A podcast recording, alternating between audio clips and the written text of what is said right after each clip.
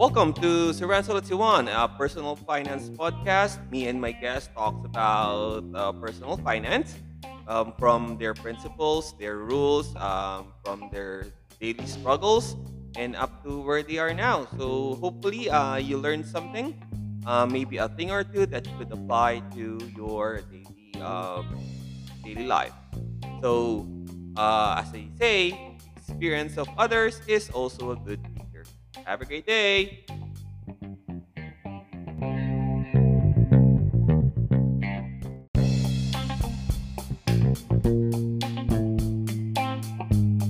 All right, so uh, good evening, good afternoon, good morning to everyone. So this is Ransel Tiwan. It's a personal finance podcast. So we talk about uh, people's experiences because we believe that others' experiences is also a good teacher. All right, so today uh, we have a very special guest, uh, one of my colleagues for about four years now.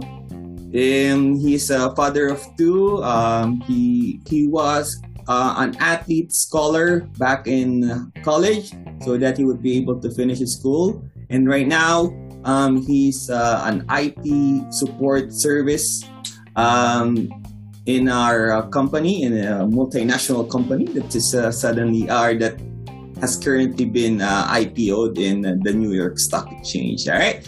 So let's welcome Antonio. All right. Magandang gabi. Na, Yun, ano, ano, international ano to, di ba?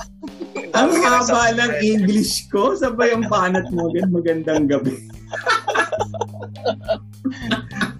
Ano ba? Do, do we need to speak in English or Siyempre, hindi. Hindi naman, hindi naman. That's na, hindi yan, ano, hindi yan, um, tawag dito, requirement. So, ang requirement dito is, we talk about personal finance, we talk about our experiences. Uh, we're hoping na sana may ma-inspire tayo or alam mo yun, yung parang hindi siya, hindi siya financial advice, okay? Hindi siya um, tawag dito, hindi siya educational. More of, uh-huh. ano lang siya, uh, informational lang siya. So, ginawa mo, ginawa uh-huh. ko, sana may makarelate and then magawa nila and then sana magkaroon din sila ng uh, good impact. Alright? Sa, or magkaroon uh-huh. din ng good results sa kanila. So yun lang, yun lang yung yun lang, yun lang yung purpose ng podcast. So hindi siya masyadong komplikado. It's just that uh, gusto lang natin uh, simple lang yung, yung pamumuhay. Kasi madami naman na yung mga ano, eh, di ba? Madami naman na yung mga podcast about uh, yung mga komplikadong personal finance. So tayo doon lang tayo, simplihan lang natin, di ba? Okay ba? Simplihan lang natin. Yan, simplihan lang natin. okay naman tayo palagi, pre. Simple lang tayo mamuhay. So yun, ikaw, uh, can you introduce yourself? Ah, uh, yun. Uh, katulad ng sinabi mo, dahil mo magandang sinabi. Eh, yun lang ang um, yun lang ang maganda. so ayun, um, I'm working as a IT support specialist. Uh, I'm now on a senior level on my career and maraming uh, experiences, yung mga struggles din na nangyari before mapunta sa ganitong klaseng trabaho. And hmm. I'm a family man with like what you've said, dalawa na yung anak ko and Kala ko asawa syempre, pre, nagulat ako. uh, loyal tayo sa isang asawa. yeah, yeah. so kailangan ano so yun yung mga hmm. pag-uusapan natin basically so yung uh, yun nga yung so uh, paano ka na mulat sa personal finance and ano yung mga struggles and how did you get to where you are right now so senior level so di ba so hindi naman lahat nakakarating ng senior level so yung iba senior citizen lang and actually hindi rin lahat nakakarating na senior citizen, pre. Diba? So, Oo. so lalo yan. na sa ngayon, lalo na ngayon. Lalo na ngayon. Kaya ingat-ingat, ingat-ingat tayo. So, si Kobe, nandyan lang sa paligid-ligid. So, tayo ay mag-iingat ng gusto. Alright, so yun. So, una, um, meron akong mga tanong. So, yung ano natin, yung uh, format is, kung nakikinig ka ba ng podcast ko, Brother Antonio? Oo naman. Uh, pagka hindi tayo busy, yan, Pinapahagingan natin ng konti. Pero laging pa putol-putol lang. putol-putol. Okay lang yun, okay lang yun. At least uh, sana may napupulot ka kahit pa paano. So, ang format is may mga tanong ako sa'yo. So, medyo madami siya. Tapos conversation lang naman siya. And then, uh, meron kang tanong sa huli, sasagutin ko, may isa kang tanong. Tapos, meron tayong part na ano, segment na tinatawag na usapang uh, tawag dito insurance. And then after that, meron tayong konting ano, pa-fast talk. Okay? Fast talk? Yeah. Parang naging interesado ako dun ah. sige, sige, sige. Okay, so ako una. Yung, ako yung magpapastok sa'yo. Ako yung tatanong ako sa'yo. Dahil ko lang sasagot. Okay? Tanggalin na natin yan. okay, so dito na tayo sa una nating question. So, how were you taught about personal finance growing up? So, uh, earliest ano mo, memory mo of uh, personal finance? Alam mo, to be honest ah, talagang yung ganyan, yung alkansya, wala ako niyan eh. Kasi uh, during my childhood days, yung father ko is an OFW. So, so madami kayong pera rin. Binibigyan lang talaga ako. Hindi kami, alam mo, uh, ano ba, uh, pare, no? ano mo, uh, ano mo, brother, hindi talaga kami, ano, hindi kami... Tama, brother, pre, brother, pakakalaan. Seminarista tayo. Alam mo, pre, hindi kami, ano, Yan. ano... Normal, pre, na lang. Kaya ka, brother. Iba yung dating. Alam mo, brother. Kami... Tapos eh, puro tawa lang tayo dito eh. Pare, ganito lahat to. Eh, syempre, masayahin din naman ako eh. So, uh, okay lang yan. Eh, eh lang, ano, Ah, sige, Siyempre, so, hindi ka, so ulit, hindi kami, so, ano, so yung, pad, yung father mo is OFW. Sige, doon ka, OFW, yan. Uh, Siyempre, uh, pag OFW ka, nakapagbigay ka ng uh, magandang sweldo sa sa bahay or sa misis mo. So, si mama naman, uh, more on uh, business-minded siya. Eh. Palagi kami tindahan, kung saan man kami mag- So, uh, in short, talagang ako pa, youngest pa ako, bunso, nag-iisa talaga.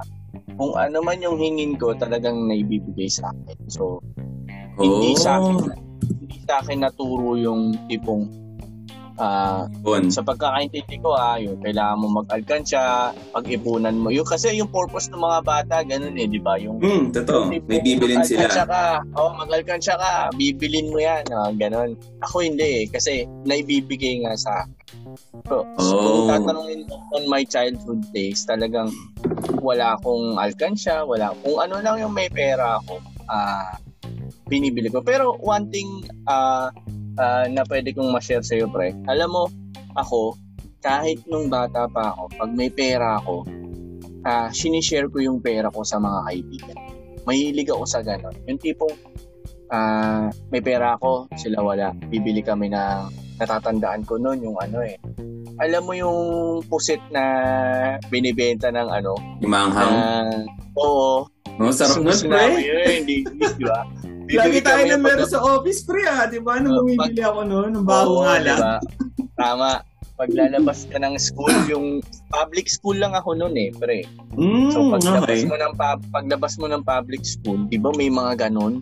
Oo, so, sa mga eh, since, street food, since sidewalk vendor. School, tama. Since pub, uh, public school, yung mga klase ko, hindi ko naman sa sinasabi na ano. Pero ang pagkakaalam ko nun, ako talaga yung yung may pera. Kasi nakikita ko naman na wala silang pambili. Ganun. So hmm, palagi okay. ako, sinishare ko yun. Kumbaga, may pera ako pero na isi-share ko sa kanila. Hindi ako yung tipong bibili ng laruan. Hindi ako mahilig sa ganun mm. eh. Hmm. Kasi yung parents ko nga yung bibili na para sa akin.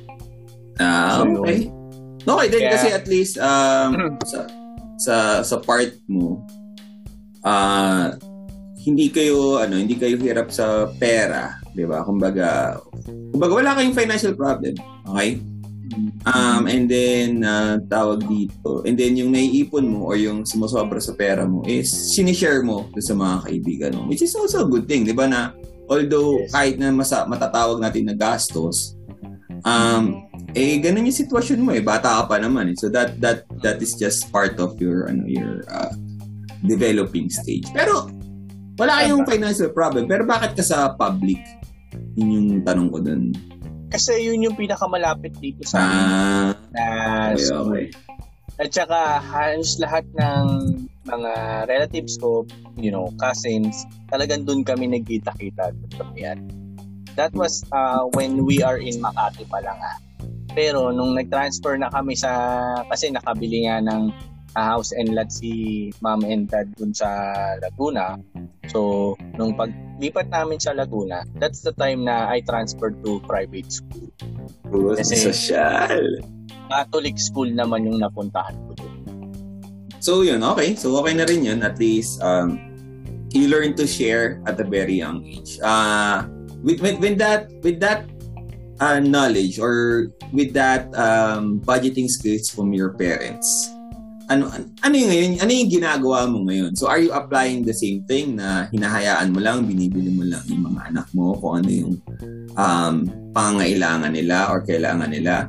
Or may mga binago ka para maturuan sila na parang ah, mahalaga tong skill na to kailangan matutunan nila No, it's totally different na lalo na nung may mga nakausap ako na katulad mo. Kasi hindi lang naman ikaw yung mga nag-approach sa akin, financial advisor.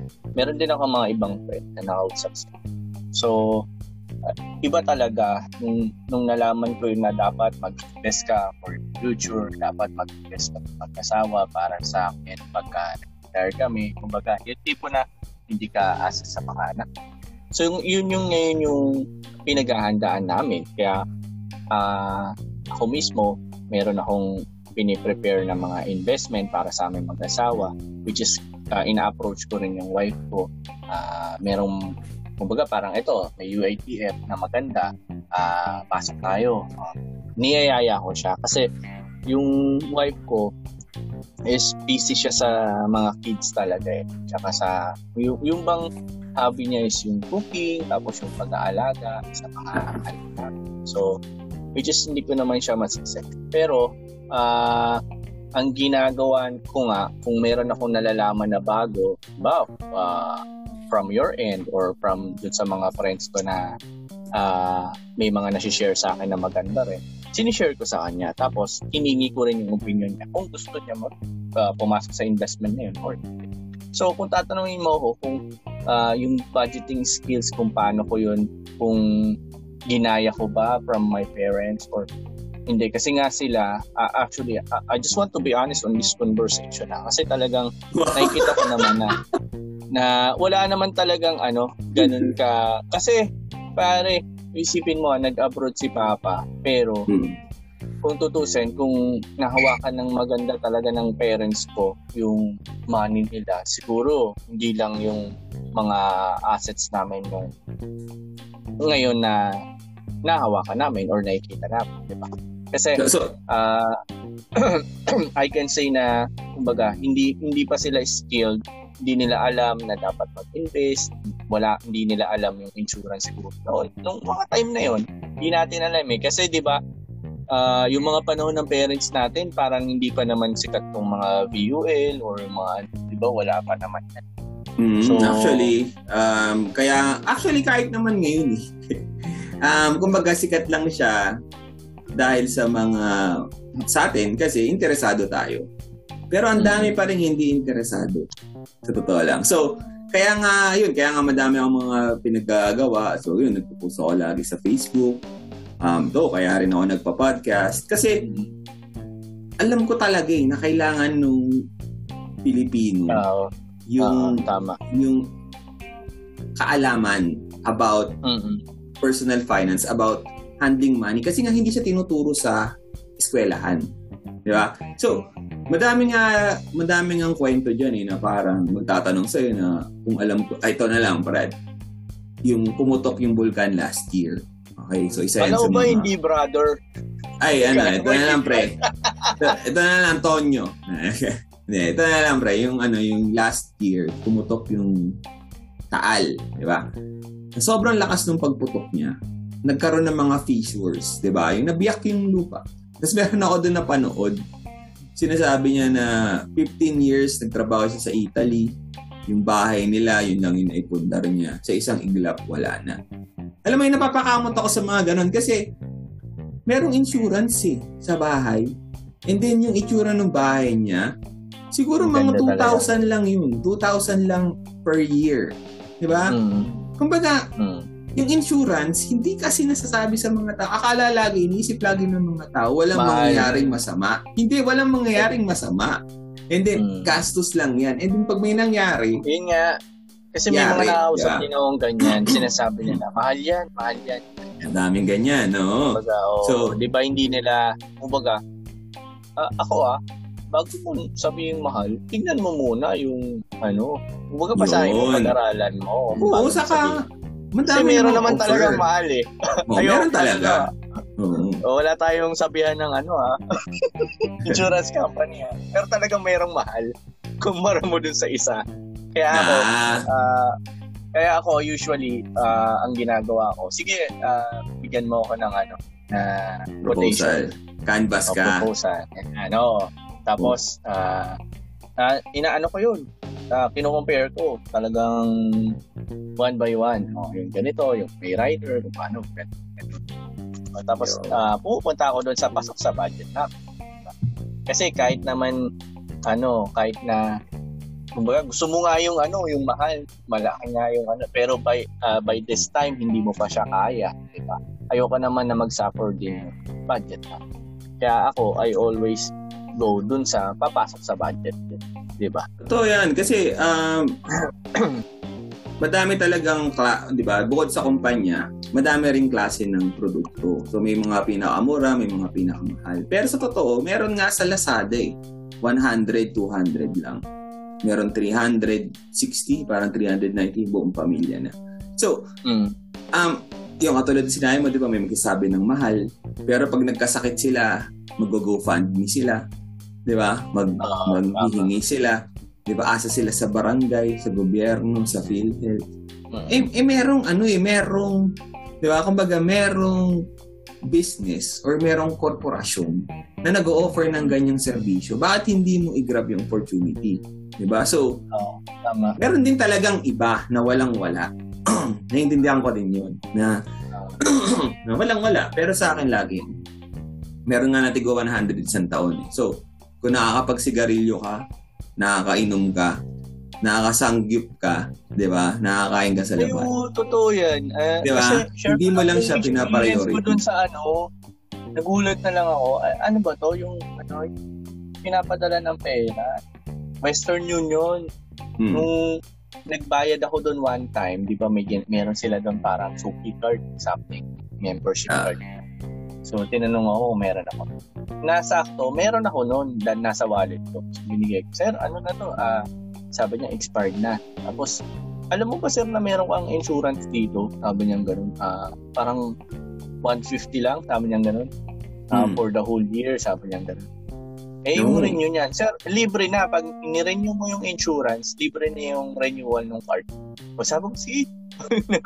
Yung mga ganun, sinare ko lang Oh. kasi maraming nga tao talaga na hindi alam. Hindi alam. Yung Totoo mga- yan. May mga, ano yan, 20, 20 mil, ganyan, 10,000. Ganun lang yung coverage. Pero kahit na, di ba? Kung baga, pag may nangyari sa'yo, malaking tulong pa rin yun sa may iwan mo. Lalo sa pamilya mo. Tama.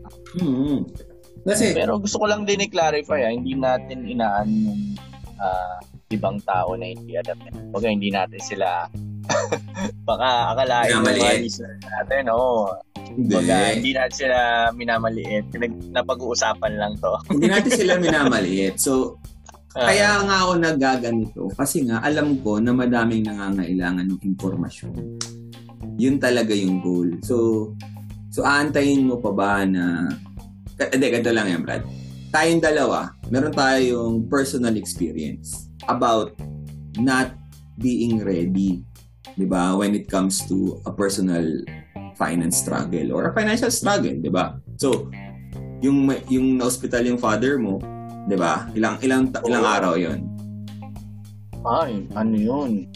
More than a month yun talaga. Tagal. Mas masakit sa Sa akin 12 days. 'Di ba? Although malayo yung year, mas mahal na nung sa akin kasi 2020 yung sa akin. Eh. Yung sa'yo Oo, kailan ba? Ah, 2016 parang. 2016. So 4 years yung difference, 'di ba? Parehas tayo na na-hospital yung father Oo, natin. parang gano'n. Tama 2016. Oo. And sobrang taas nung bill at ang pinakamasakit sa lahat, namatay pa sila. 'Di ba? So, Correct. Yung ibang tao, hindi nila hindi sila ma ano, hindi kaya sila hindi namumulat kasi nga wala silang personal experience. Tayo, swerte lang natin nung nangyari sa atin yun, meron tayong enough uh, resources, 'di ba? Hindi natin Oo. kinailangan magpunta sa barangay, 'di ba? Hindi natin kinailangan manghingi sa kung kani-kanino. 'Di ba? So we were okay. Kumbaga, masakit. Kasi unang-una, laki ng ginastos mo, namatay pa yung tatay mo. Pero hindi mo remember. kailangan mangutang. Yun yung I remember, binenta ko pa talaga yung ano ko noon, first car ko noon eh. no, diba? Pero hindi Tumabot ka pa sa pagbebenta. nagsisisi para... Oo naman. Siyempre, baga, walang problema yon di ba? Oo, totoo Eh, yun. Tama yung sinabi mo, pag hindi ka talaga ready, yung mga aabot ka sa tipong ganon, na ibebenta mo yung mga mahal mong bagay, kasi nga Mm. hindi ka ready. An, eh, kung naging ready sana, kung may insurance, di ba, wala kang. Mismo, Ah, ganun di ba? Pero yung parents kasi natin, hindi natin sila masisisi. Actually, yung mama ko, Yan. ngayon, hindi ko siya makuha. yan. eh. Diba, ayaw naman niya. sa mga parents natin. Talagang hindi natin sila pwede sisihin. Dahil alam ko, by that time, ako lalo na yung mother ko, sigurado kung that time, alam mo yung uso na siya, ah, I can say na uso siya ngayon kasi when you open Facebook, when you watch Yun. TV, di ba? Yun, kasi may social na eh. media. Di ba? May Oo. social media, kaya Kasi kung that time, yung panahon nila, may ganun, siguro, ah, ako talaga Meron pupusta no? ako. Mer- meron si mama. Kasi yung Oo. way ni mama na nabuhay kami, what I mentioned earlier, meron siyang tindahan kung saan makapit mapunta. Kumbaga, business-minded siya. eh. Ayaw niya nang wala rin pera. nakatambay lang. Oo, totoo. Oo. Gusto niya rin na mayroon din siyang pinagkakabala. So, yun. So, yun, okay. Mm. So, basically, yung sa'yo, ang binago mo yung way ng pag ah, pag-handle ng money or budgeting kasi nakita mo sa parents mo na okay, kumbaga sa kanila ah, sobra-sobra, di ba? Tapos hindi nila naalagaan. Tapos yung sa inyo ngayon, sakto lang. And then ayaw mong ah, mangyari na magkaroon ng mga ah, aksayang panahon, di ba? Or aksayang Mm. chances. Kasi dapat mas nasa mas maganda kayong posisyon if na-handle lang money uh, when you were growing up. Um, kaya ngayon, ayaw mo lang yun mangyari sa mga. Sige, nung elementary ka, public ka. Nung high school ka, private ka na nun. Private na, Catholic school na. Kasi nga, Mm. ah, grade 5 ko, we transferred to Santa Rosa. So, doon na ako nag-start mag, ano, mag Catholic school. Catholic school. That time, pinagbabaho na ako ni mama talaga. Sabi Kasi- ko sa'yo. eh. De, as in, ano, as in, ah, yung kompleto ah, yung tipong ah, almusal, Recess. Oo, um, what do you call that? Ah, Lunch lunch, break. tapos Ah. recess. Bago umuwi. As in, kompleto. As in. Talagang nasa, alam mo yung ano, tawag dito, yung lunchbox. Lunchbox na malaki. Oo, na Voltes 5 Stainless? tanda-tanda. Ah, hindi yung yun. Oh, stainless. yeah. Kala ko yung stainless. nga. Ay, stainless. May eh. mukha, may mukha ni Voltes 5. Ah. so ano to, ah, tawag dito, malayo yung school niyo sa bahay niyo. Kasi Malayo, pre. O kasi may Malayo baon as- ka, may baon ka. Oo, as in, ano, eh. pabiyahe pa ako. Alam mo yung school ko, ah, actually, magkaiba siya na Catholic school eh. Yung grade 5 to grade 6 ako, sa Kabuyaw. Isang bayan yung pagitan. Sa bahay nakatira? Santa Rosa kami noon. Tapos yung Sa isa Santa Rosa ka nakatira, doon yung bahay niyo. Santa Rosa ka nakatira, doon yung bahay niyo. Yung school mo sa Kabuyaw pa. Nag-aaral ka sa Kabuyaw, mag-jeep ka lang. Okay, game. Ah, nung una, jeep lang. Ah, I remember parang nasa 250 pa lang. Tama ba ako? Na, Ah, okay. napakamura lang ng jeep noon. Tapos, eh di ba, knowing elementary pa rin, yung libro nyo, di ba, ang dami-dami. Oo nga, oo nga. Inuuwi ko yun, pre. Nasa pag yun. Ay, pag, alam mo yung pag umupo ka ng jeep, yung bag na yung ano, yung bag na lang yung nakaupo, tapos ikaw, si Jante, ang konti na lang nung inuupuan mo. Oo. Ganon, ganon na ang, ang eksena ko noon. Tapos, naawa yung yung si mama, sabi niya sa akin, So, may nakausap akong tricycle dito sa may subdivision na. Oo, tricycle. Sabi niya, makayan daw niyang ihatid sundo pa doon. Sabi. Di sabi ko, sige, kasi nahihirapan din talaga ako. Eh. Ayos ah. Oo. Di, ayun, nagkaroon ako ng service. Ako lang ang, ano, Sakay. ang siniservice ng Oh, tricycle na yun. Masahe. That Ikaw lang. Oo. Okay. Special. Ayun pala. Oo, special. Ano, pagdating namin doon sa school, meron siyang nakilalang bata yung tricycle driver. Hanggang sa naging dalawa kami, tatlo, nasa isang lugar lang pala kami. Na naging Ah, service hindi lang pala, hindi lang pala ikaw ang nagdurusa, pre. Ganun ang scenario. Hanggang sa naging tatlo na kaming service niya, naging tropa ko yung ano, yung Dalawa. mga kasabay ko. Oo. Hanggang sa Ah, paglipat ng high school, sa usapan kami, lipat tayo high school, o lipat kami ng ano, ng Catholic. Doon tayo Alam mo yun, manggulo. nakakat- Ganun. Oo, nakakatawa lang yung istorya nung ah, elementary na yun. Ah, okay, okay. So at least, di ba, galing din. So siguro, dahil tatlo na kayo, nabawasan din yung ano, yung expenses ni mama mo. Kasi, di ba, isang lugar Mm. lang eh. So, bawas Tama din. naman. Ah. So, Naging okay ano din. na kami, imbis na per trip yung bayad, naging per head na kami. Kumbaga, uh, ito monthly, ito yung bayad mo. Mm. Kumbaga per head na, gano'n na yun. Saka, na- nakatulong rin kay, ano, kay kuyang tricycle driver. Oo. Natulungan na kayo. Hindi ko Extra income pa siya. Hindi ko nga, hindi ko nga alam kung nasa na siya. Pero napakabait nung Hanapin mo sa Facebook, pre. Nasa Facebook yan. Imposibleng wala. Ang alam ko lang kasi, yung tawag namin sa kanya, pre, the boy. Yun ang ano niya. Yun ang ano niya. ah, tawag sa kanya. Bagay. Ano niya, the boy. Oh. Bagay. Ako din eh. Ang alam ko lang pangalan. Mang Rudy, mo Mang eh. Mang Di ba, hindi mo ganun naman-. Pagka nung bata ka pa lang, hindi mo naman aalamin yung full name ng brother. Eh. Di ba? Parang, ano, ano po full name nyo? hindi ganun. Wala na yung tawag. Ang tawag na sa kanya nun, Kuya the Boy. Pero pre, Ah, ang masabi ko lang, napakabait nun. Kahit na umuulan, di kami pinabayaan, binibilan. Alam mo yung mga tipong service na ano, yung bibilan mo ng pagkain yung ano, yung siniservice mo. Ganun May malasakit, pare. May Oo, malasakit. okay yan. ah. Ganun. Eh, Tsaka pag halimbawa, halimbawa hindi siya makakapag-service, ang gagawin niya, re-renta siya ng isang tricycle. mm, O, ba, sira yung tricycle niya. Kuha siya ng tricycle, yung tricycle na kinuha niya, sasama, sasama pa rin siya doon. Kaya hatid kami Oo. hanggang eskwela. cargo niya siya. kayo eh. Galing, Oo. galing. Galing. Ah, magaling Kuya yun. The Boy, sana, sana ma- ma- makita ko yun eh. Dito to. Kita kayo ni Tonyo, Kung Kuya nakikinig ka naman, Kuya Boy, marami akong i-share sa'yo. Babawi Hindi, saan ba siya, saan ba siya nakatira? O, di ba? Alam mo naman kung saan siya nakatira eh. Oo, Santa Rosa, pero pinagtanong ko na siya doon, brother, doon sa mga mga tropa nating tricycle dyan. Shout out! Ah, Santa Rosa, Golden City Tricycle Driver, mga tropa dyan, shout out. Yo. Pinagtanong ko na siya dyan. Pinagtanong ko na siya dyan. Pre, ah, kaso hindi na siya kilala. Siguro, iba na yung era niya. Sabagay. Baka ano na, eh, may pangalan na siya, hindi na Kuya The Boy. It was a Mm. memorable experience kasi mabait si ano si Kuya The Boy. So sana makita kayo ni Kuya The Boy someday. So Mm. para ano, para ma, ma, malibre mo man lang siya ng ano, um, Yes. Al- Oo, gusto ko yun. Alfonso Zero. Pare, Gusto, bago. gusto ko rin, gusto ko rin makabawi sa kanya. Promise. Kasi mabait Kasi- siya. So yun. Oh, so, Sana, sana. Alright, so nung nag-high school ka, hindi ka na sa Kabuyaw. hindi na. Ah, I transferred dun sa Catholic school din, ah, sa St. Michael College of Latin. Mas malapit na siya o mas, Hindi, sa Santa Rosa na mas siya? malayo. hindi. Binyan na siya. Ayos! Binyan. Yes. So, ibig mo sabihin, doon sa una mong Catholic school, walang high school.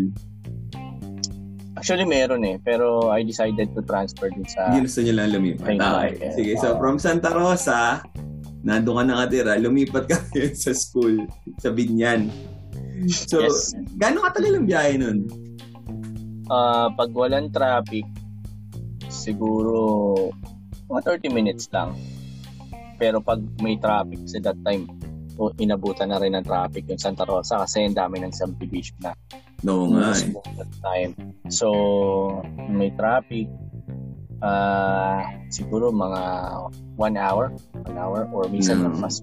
Actually, Okay. ang traffic that time, yung pauwi, kasi, di ba, ah, remember, ang daming Pa Manila. Ah, no, no.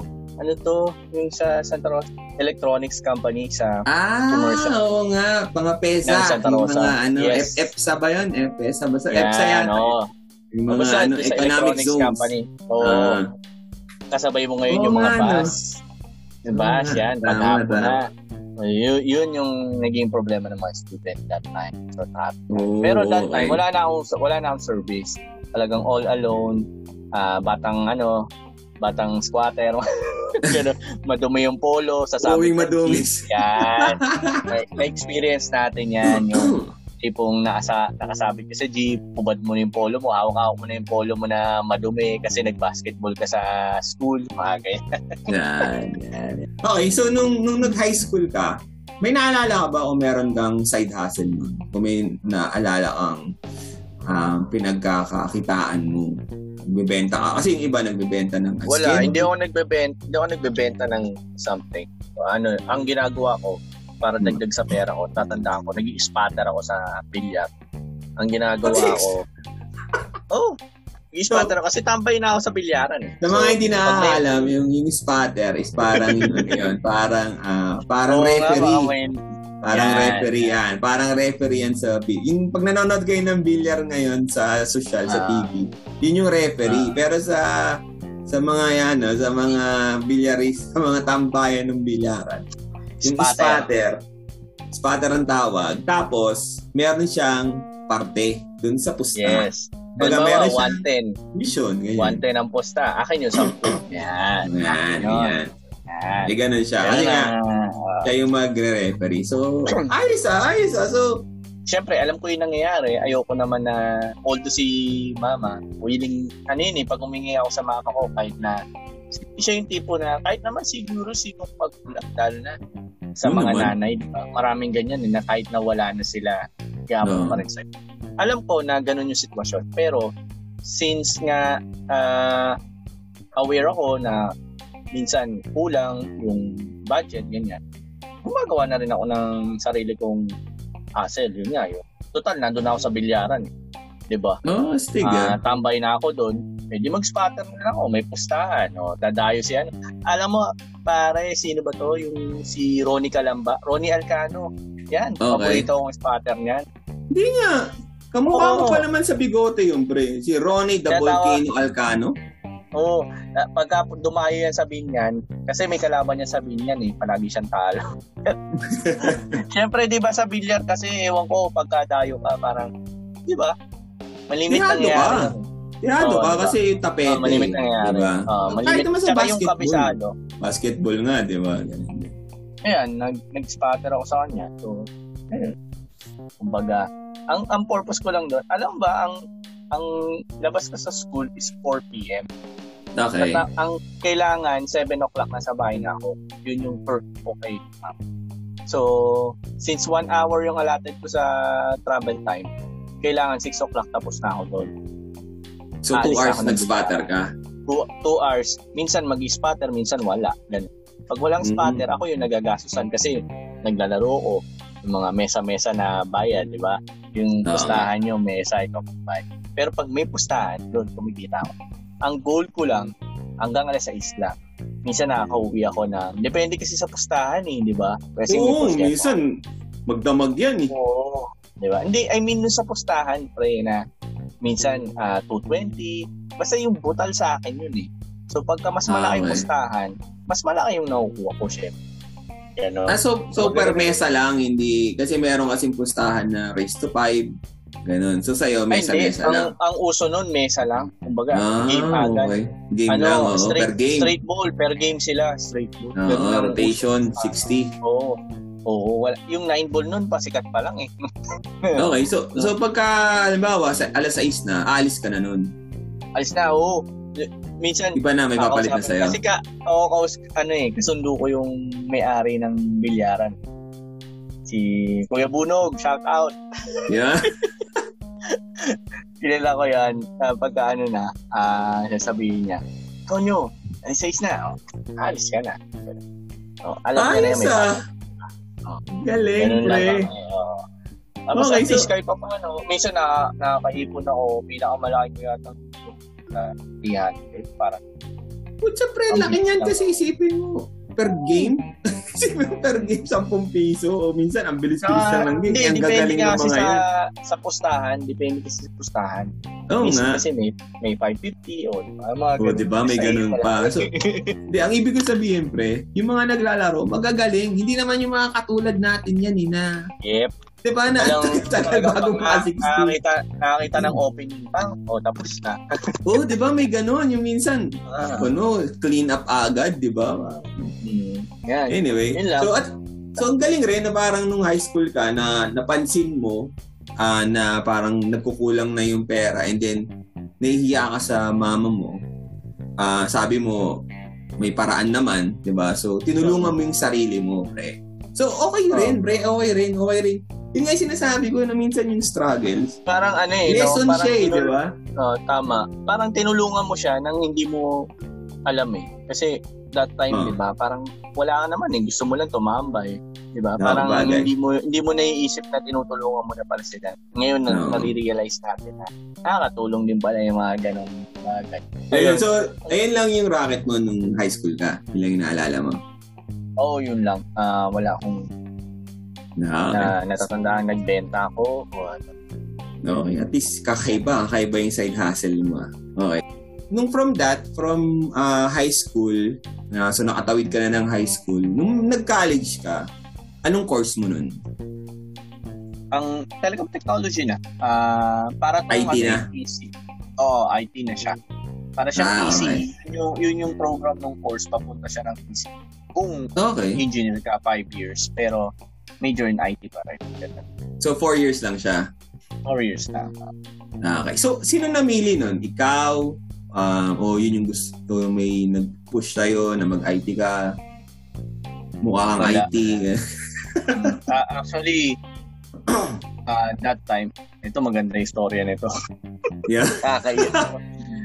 Kasi nga, ah, di ba sabi ko nga, may times na nagkamali si Papa. So, that time, college ako. So, nung Ah, nag-college ka, si Papa mo medyo ah, ganun pa rin. Nung nag-college ka, si Papa mo medyo konti pa rin yung binibigay niya. Alright? So, ngayon, okay. ano, ah, college na ako, di ba? So, Hmm. sabi niya, na, college ka na, gusto ko kuhanin mo po. So, yun. Kasi mechanic si Papa, eh, mechanical engineer siya. Okay. Sabi niya, gusto ko, para mga usapang ano, tatay at anak, di ba? sa panglalaki. Ano ba? Hmm. Oo, gusto ko sana, eh, ano, maging aeronautical, ano pa, engineer ka. Or Uy, aircraft Pats. mechanic. Oo, Oo, okay. aircraft mechanic. Sabi ko, sige pa, para namang kaya ko yan. Di nag-ano aircraft mechanic. Ito na. Siyempre, Ah, hindi yun first course. Yung IT, hindi mo first course. hindi, hindi. Okay. Di, Sige. siyempre, iba-iba nga, iba, siyempre, parang, di, hindi ko totally yun gusto. Actually, Okay. pre, a- ako yung tipo na high school na, ano eh, parang happy-go-lucky lang, ganun. Na hindi ka tulad ng ibang bata na pag high school, anong gusto mo? Alam na, di ba? Alam na. Ito gusto ko. Ako hindi. Parang, ano pa rin ako, kung ano yung uso, parang kung ano yung alam ko na maganda kumita, dun ako, parang gano'n. Eh di, Mm. yun nga, sinabi ni Papa yun. Sige, ah, ganda yata sweldo niyan. Kasi, syempre, ano ka eh, ah, aircraft mechanic ka, Oo. sa airlines Big ka time. Oo, di ba? Di, sinubukan ko. Ah, di ko matanda. Parang hanggang second sem, nandun ako. Oh, isang taon din yun. ko. Pats Oo, to Pats. trinay. Pats yan. Sa Sa Laguna. Pasay. Sa Ay, domestic sa road. Pasay talaga. Okay. Pasay, oo. Sabi ko nga sa'yo, Okay. nag-college ako. Dito na ako sa Makati, Pasay. Ano yan? Ah, talagang, sinubukan kong ano, ah, pag-aralan. Ano, ah, talagang, subukan kong mahalin, lalagay yung puso. Ah, para kay Papi. Wala, oo, wala talaga. Parang, wala talaga dating sa akin. Hindi ko alam kung yung ugali ko lang no o talagang hindi ko lang gusto. Hindi ko rin masabi ah, kasi ano nga ako nun eh, parang eh, siyempre, kakagraduate ko lang ng high school. Ah, Sabi ko nga, happy mo laki ako. Wala parang wala pa direction. Wala akong makita post. So, Mm. kinuha ko yun. So, hanggang sa nag-first year college ako, parang ganun pa rin ang buhay ko. Hindi pa, ano lang tayo, tawag to, aral-aral. Parang hindi mo mahal yung pag-aaral, di ba? Parang hindi mo talaga siya gusto. Ganun. So, so totoo yan. Naglakas loob ako. Sinabi, sinabi ko sa Kasi that time, ah, kasi sinabi ko nga, di ba, parang gusto ko yung malakas kumita. That time, hmm. pre, ang dami-daming nagna-nursing ang dami okay. nagsasabi, maganda yung nurse ako. So ngayon, nagsabi ako sa tatay ko. Sabi ko, Tay, ayoko ng ano eh, aircraft mechanic eh, baka pwede nurse na lang ako para pag nakapag-abroad ako, madala ako kayo sa abroad. Oh, ayaw naman. ni Papa. Oh, ayaw ni Papa. Sabi, ayoko na niya pampakla. Yun yung reaction nila doon nung dati. Nakarinig ka na ba ng gano'n sa mga oldies na, ano? Sa Oo, yan, pre. Yan lagi ang sinasabi. Pambakla. Di ba? Oo. Oh. yan. Kasi nga... Sabi ko, wala, nursing. Eh, ang Parang trabahong babae. Oo. ang dami-dami nag-nurse. Simula nun, pre, hindi niya na ako ano, pinadala ng pang-college ko. Putex talaga. Pero natuloy ka mag-nursing. Hindi yeah, rin. Nakapag-exam ako sa IAC. Pasado ako. Pero hindi na ako makatuloy kasi nga uh, lack of money, support, parang gano'n. Sabi ni mama, uh, hanap ka na lang ng state university. Doon ako napadpad sa UMAC. That UMAC? Time, University oh, of Makati? Yes. Si University of Makati, that time wala pang nurse. So kung anong available course na napuntahan ko, yun na yung kurso ko ngayon. yun na yung nagustuhan ko na eventually. So ano rin yan bro, kumbaga magandang lesson rin sa atin yun na uh, pag sa mga anak natin, kumbaga sila yung papiliin natin. Kumbaga yes. 17, 18, responsable na naman yun. Eh. Kumbaga alam na nila yung mm-hmm. gusto nila. Eh. So pag pinilit mo mm-hmm. sila sa bagay na ayaw nila, um, yung iba, may ano, may nag uh, sasucceed, para nagugustuhan din. Uh, Pero kulang yung ano yun, kumbaga may may mas malaki yung chance na hindi niya maano, hindi niya magustuhan. Ako, hindi, uh, hindi niya mas ma pagbutihin, Tama diba? yung sinabi mo, uh, kung sino mag-aaral, siya talaga kapil. Na. Kasi talaga mahirap. Naranasan ko eh. Kumbaga, I've been there. Talagang struggle. So, syempre, hmm. parang tinutulak mo yung sarili mo sa hindi ko naman gusto. So, yun. So, nag-UMAC ka. Um, scholar ka. Tama ba? Kasi, yeah, ano to, eh, state ano, to eh uh, may istorya din yan na dapat basketball ang inano ko nun. Kasi basketball naman talaga. Uh, so, hindi ka pa marunong mag... Ano ba yung ano? Saan ka ba naging scholar? Uh, sabihin mo nga sa... Soccer, football. Uh, soccer okay. player ako. Uh, hindi so, pa ako nun talaga. Hindi ko alam yung sports na football, no? Soccer. Ah, so wala kang ka-idea. Okay, Zero. Sige. Oh, so, so nag-UMAC ka, wala kang uh, idea sa, sa, sa football. Bakit ka uh, na alam ko lang, alam ko lang may field sila doon. Nakita ko na yung goal nila. Pero hindi ko hindi ako interesado doon. So nagkaroon ng tryout first year first year na ako. Nag nag-try out ako ng basketball. Pero di ba sa basketball nga, siyempre pinipili yung mga height. Guwapo. Sinabi naman na meron naman akong laro. Actually, napili pa ako. Oo, okay. napili pa ako. Parang ano yun eh, di ba? Uh, from 50, bababa ng 30, mm, tapos umabot pa ako ng 25. Hindi, ah, 25. Okay. 25 na. Sabi, okay naman. No? Gano'n, nakakalaban namin yung mga, ano nila, first stringer. Tapos, syempre, kailangan nila pumili ng final, ano, uh, ah, 12 players, ganyan. So, wala na ako doon, hindi na ako napasama. Tapos yung isa sa ano sa mga nag-try out din siya marunong siya mag ano mag-football talaga. Sabi niya, gusto mo mag ano, matuto ng football. Sa akin, hindi ko alam yun eh. Subukan mo lang para lang hindi ka ano, para may sports ka. eh ako naman, since nakita ko magiging PE ko siya that time, that sem. sinubukan ko hanggang sa nagustuhan ko naman yung laro kasi that time talagang ano eh, gusto ko yung nagtatakbo. Tsaka ang payat ko, no? Sobrang payat ko. Uh, ayun, natuto akong mag-soccer. Unang pwesto ko nun is uh, goalkeeper. Kasi nga, uh, basketball player ako. Uh, tsaka basketball player, alam nila parang gamit na gamit yung kamay, in shooting, in passing, so marunong sumalo. So, sige, okay naman ako. Tsaka nakita nila na maliksi ako eh. Na, Athletic? naman ako. Oo, naka-adapt ako bilang goalkeeper. Ako nga, sabi nga nila, parang ako lang yung maliit na nagko-goalie. Sa Ah, school, nga? Oo nga, ako no? lang ang goalie. Oo, Oh, kasi, pero- nga. nakapag-goalie ako, nagugulat yung ibang school. Kasi, kumbaga, yung tinatalon ko, minsan nagugulat sila. Kasi, di Matama ba, ka sa pole. oh, kaya mong abutin naman yun, hindi naman ganun kataas yung... Ang problema mo lang sa goal ng football, ng soccer, ma- mala- mahaba siya. Mahaba. ah, Ano, mahaba. malapad, oh. Pero in terms ng height nung taas, kaya mo namang ano yun eh, abutin eh, di ba? So yun, nag-goalkeeper ako. Tapos, ah, nung nagpalit ng coach, nagkaroon ako ng chance ah, turuan na maging striker. Putiks. Doon naman Lakas mo na, makapil yung husband, pre. kasi doon yung ano eh, yung, kumbaga, ah, pag football player ka kasi pre, iba yung hangin mo eh, yung, yung stamina mo. Ah, talaga. Kasi baga mo, no? eh. Oo, Iba yung endurance dyan, eh. meron kaming mga policy dyan na pag na-late ka ng ano, na-late ka na practice, yung minuto, bawa ang practice is 4 o'clock in the afternoon. Pagka na-late ka, ng, di, di ko alam kung 4.05 or 4.10. Katumbas yun ng, ba, 4.05. Ah, katumbas yun ng isang lap na ikot sa buong field. Okay. Eh, ang klase ko hanggang 4.30. So, automatic, meron Anim. akong ano, anim na plus dun sa sampung warm-up.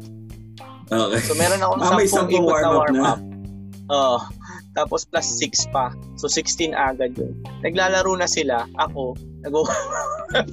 Warm up pa. Okay. Oo. Pero ginagawa ko, binibilisan ko yung ikot ko. Kasi para makapaglaro agad ako. Pe- Kaya pero sobrang, ano?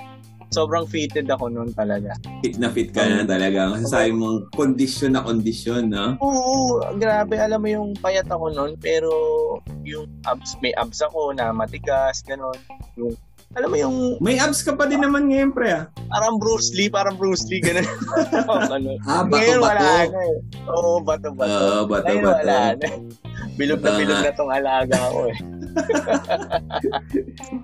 Pero pre, ganito Yeah. na lang. So, pinag-try out ka, um, nakuha ka agad o hindi? That time kasi nagbubuo ng team ang, ano, ang University of Makati. Kami yung ah, pioneer team.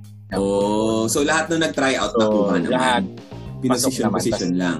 Oo. Na, And then- na-train, tinupuan. Magaling yung una naming coach eh. Shout out to Coach Ryan Vega.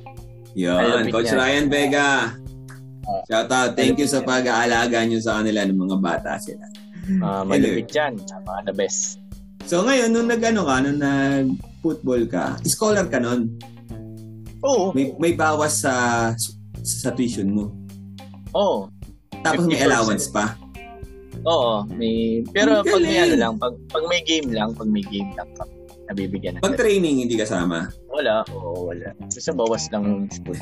Pero ang galing pa rin, bro. Kasi, si- ay, kasi ang galing pa rin, pre. Kasi isipin mo, Mm. nag-try out ka nang wala masyadong pressure. Di ba? Kasi almost Oo. lahat kayo tanggap eh.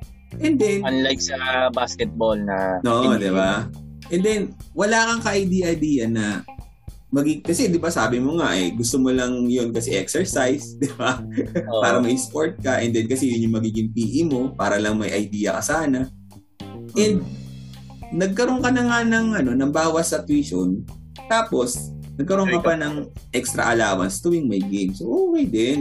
So yun, so pagka-graduate mo ng IT, nagtrabaho ka Hmm. na agad niyan.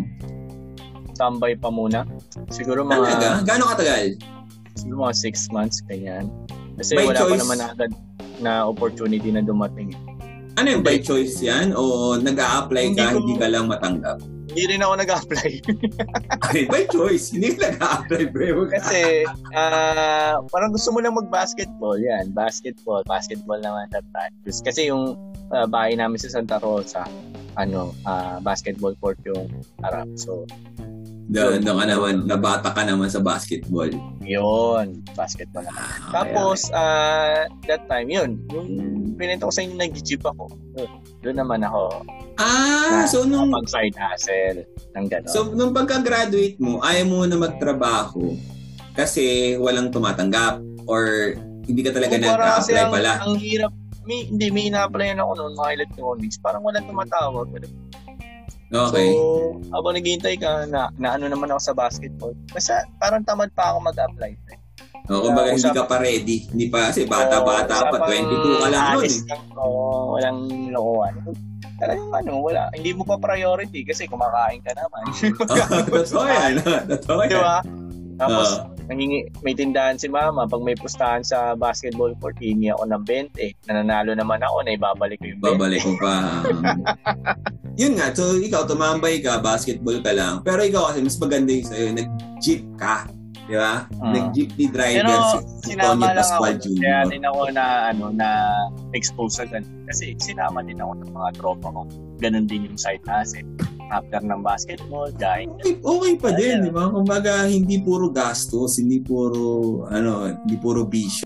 after nun, yung kapitbahay nga namin, uh, Okay. lang sa amin, baka gusto ko raw mag, ano, ah, technician dun sa electronics company. Yung, Anong pangalan? Ano, Sabihin mo na pangalan. Sikat ba yan? ano, si, ano, una, una, sabi, Hindi semicon, hindi semicon. semicon to, semicon. Ba't tayo pa sabihin? Sikat naman yung Oo, semicon. oh, sige na nga, oh, ano, yung, Okay. ano, Sir, Sirtech, Sirtech pangalan nun. Sabihin niyan yan, sa Laguna Technopark din. Oo, oh, di ba? Okay, So okay. yun, hindi na ano ko doon na line technician ang tawag sa trabaho. Ah, So, pagdating mo doon, pasok ka rin agad. Para Oo, hindi kasi nga- sa akin. malakas nga yung ano, yung tumulong sa'yo. Galing, Ah, tapos- may backer. Okay. So, Ah, nagkatrabaho ka na, adjust-adjust ka, wala mo ng tambay, wala mo ng inom. Oo, Okay. wala, nakakamiss. Minsan, hinahabol mo pa yung basketball. Pag, kasi ang, pero, ang semicon, ang semicon kasi 24 hours. So, ang pasokan dyan, as in 8 hours lang. Tapos, relievo yun. Ba, 6 Six na. to 2, 2 to 10, tapos 10 to 6, ganun lang. Ganun ulit. Okay. Minsan, ang gustong-gusto kong schedule, yung 6 to 2. Kasi, pag-uwi ko, magbabasketball ako. Ah, Yun yung gustong-gusto ko. Oo. Tapos, ah, ah, siguro mga parang 6 months yata ako doon or mga 8 months. Yung kapatid Hmm. ko na nagtatrabaho dito sa Makati City Hall, yun yung nagsabi sa akin na magkakaroon ng hiring. Yung isa sa mga ah, project ni Mayor na yung 168, parang 911 ng states. Actually, Oh, meron na okay. siyang mga ta- Actually, meron na siyang mga pioneer na tao, pero mag expand Kasi parang emergency magpupuli- line. Oo, para mag-fully operation na naghahanap daw ng mga, ay, yan. Kasi biglang ano eh, nagpatawag na raw yung ano, yung head, may interview na raw.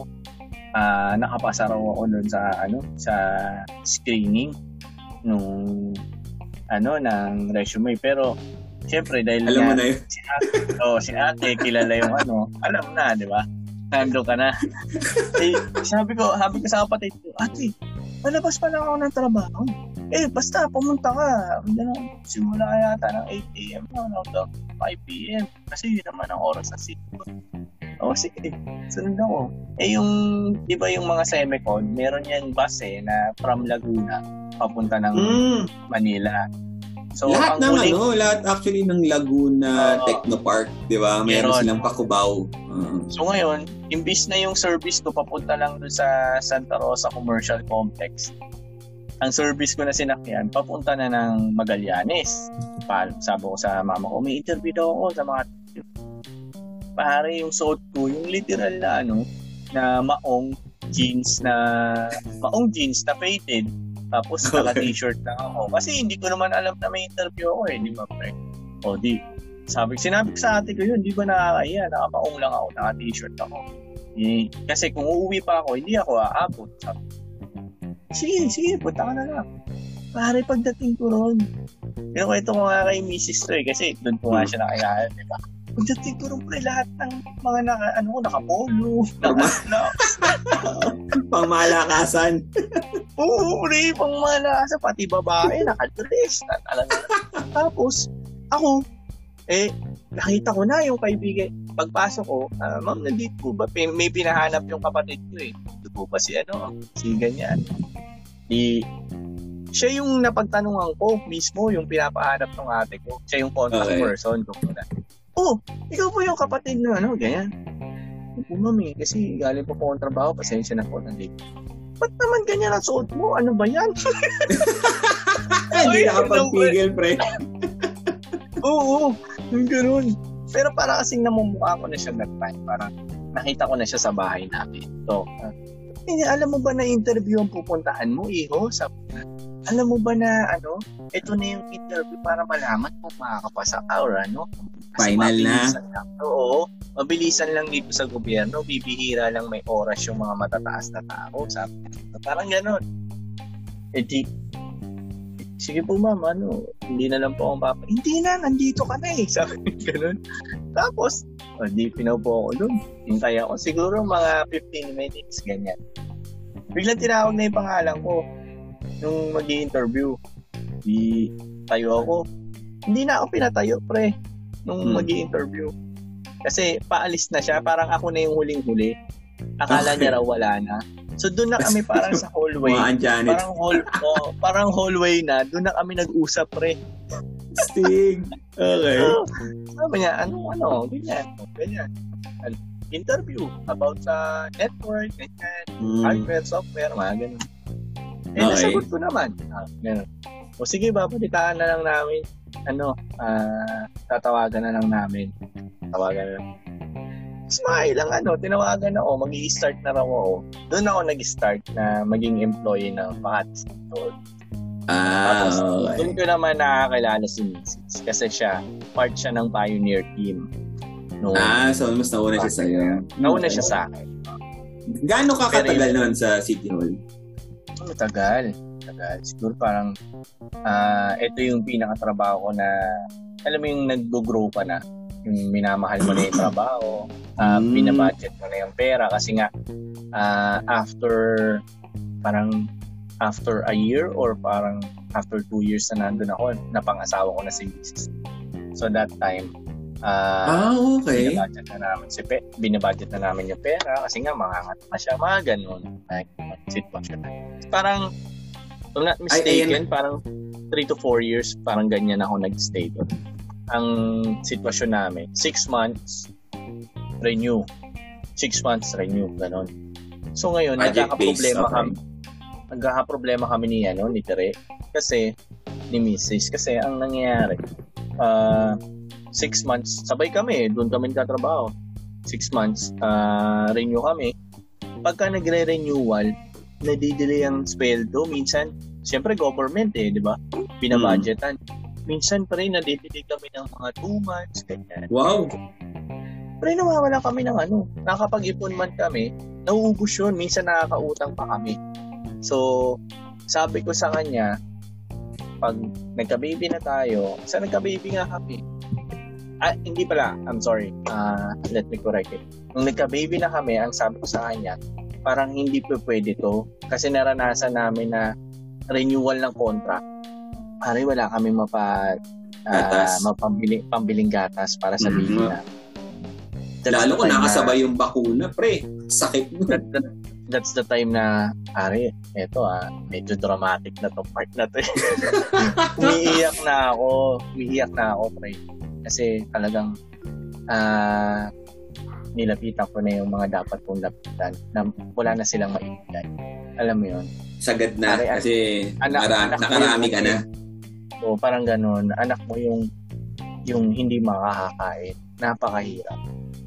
Napakahirap time na yun. Sobrang, that's the time na sabi ko, alis na ako. Sabi ko sa kanya, hindi pwedeng, kung sabi ko, pero pre, masaya ako nun ha, masaya ako dun sa trabaho ko ha.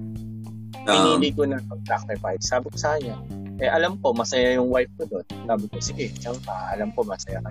Pero ako, kahit masaya ako, kailangan ko na umalis. Kasi, buhay na nung baby namin yun eh. Di ba? Oo. Hindi pwedeng ganong sitwasyon. Kumbaga. O, hindi pwede. Hindi pwedeng magtagal yung ganon.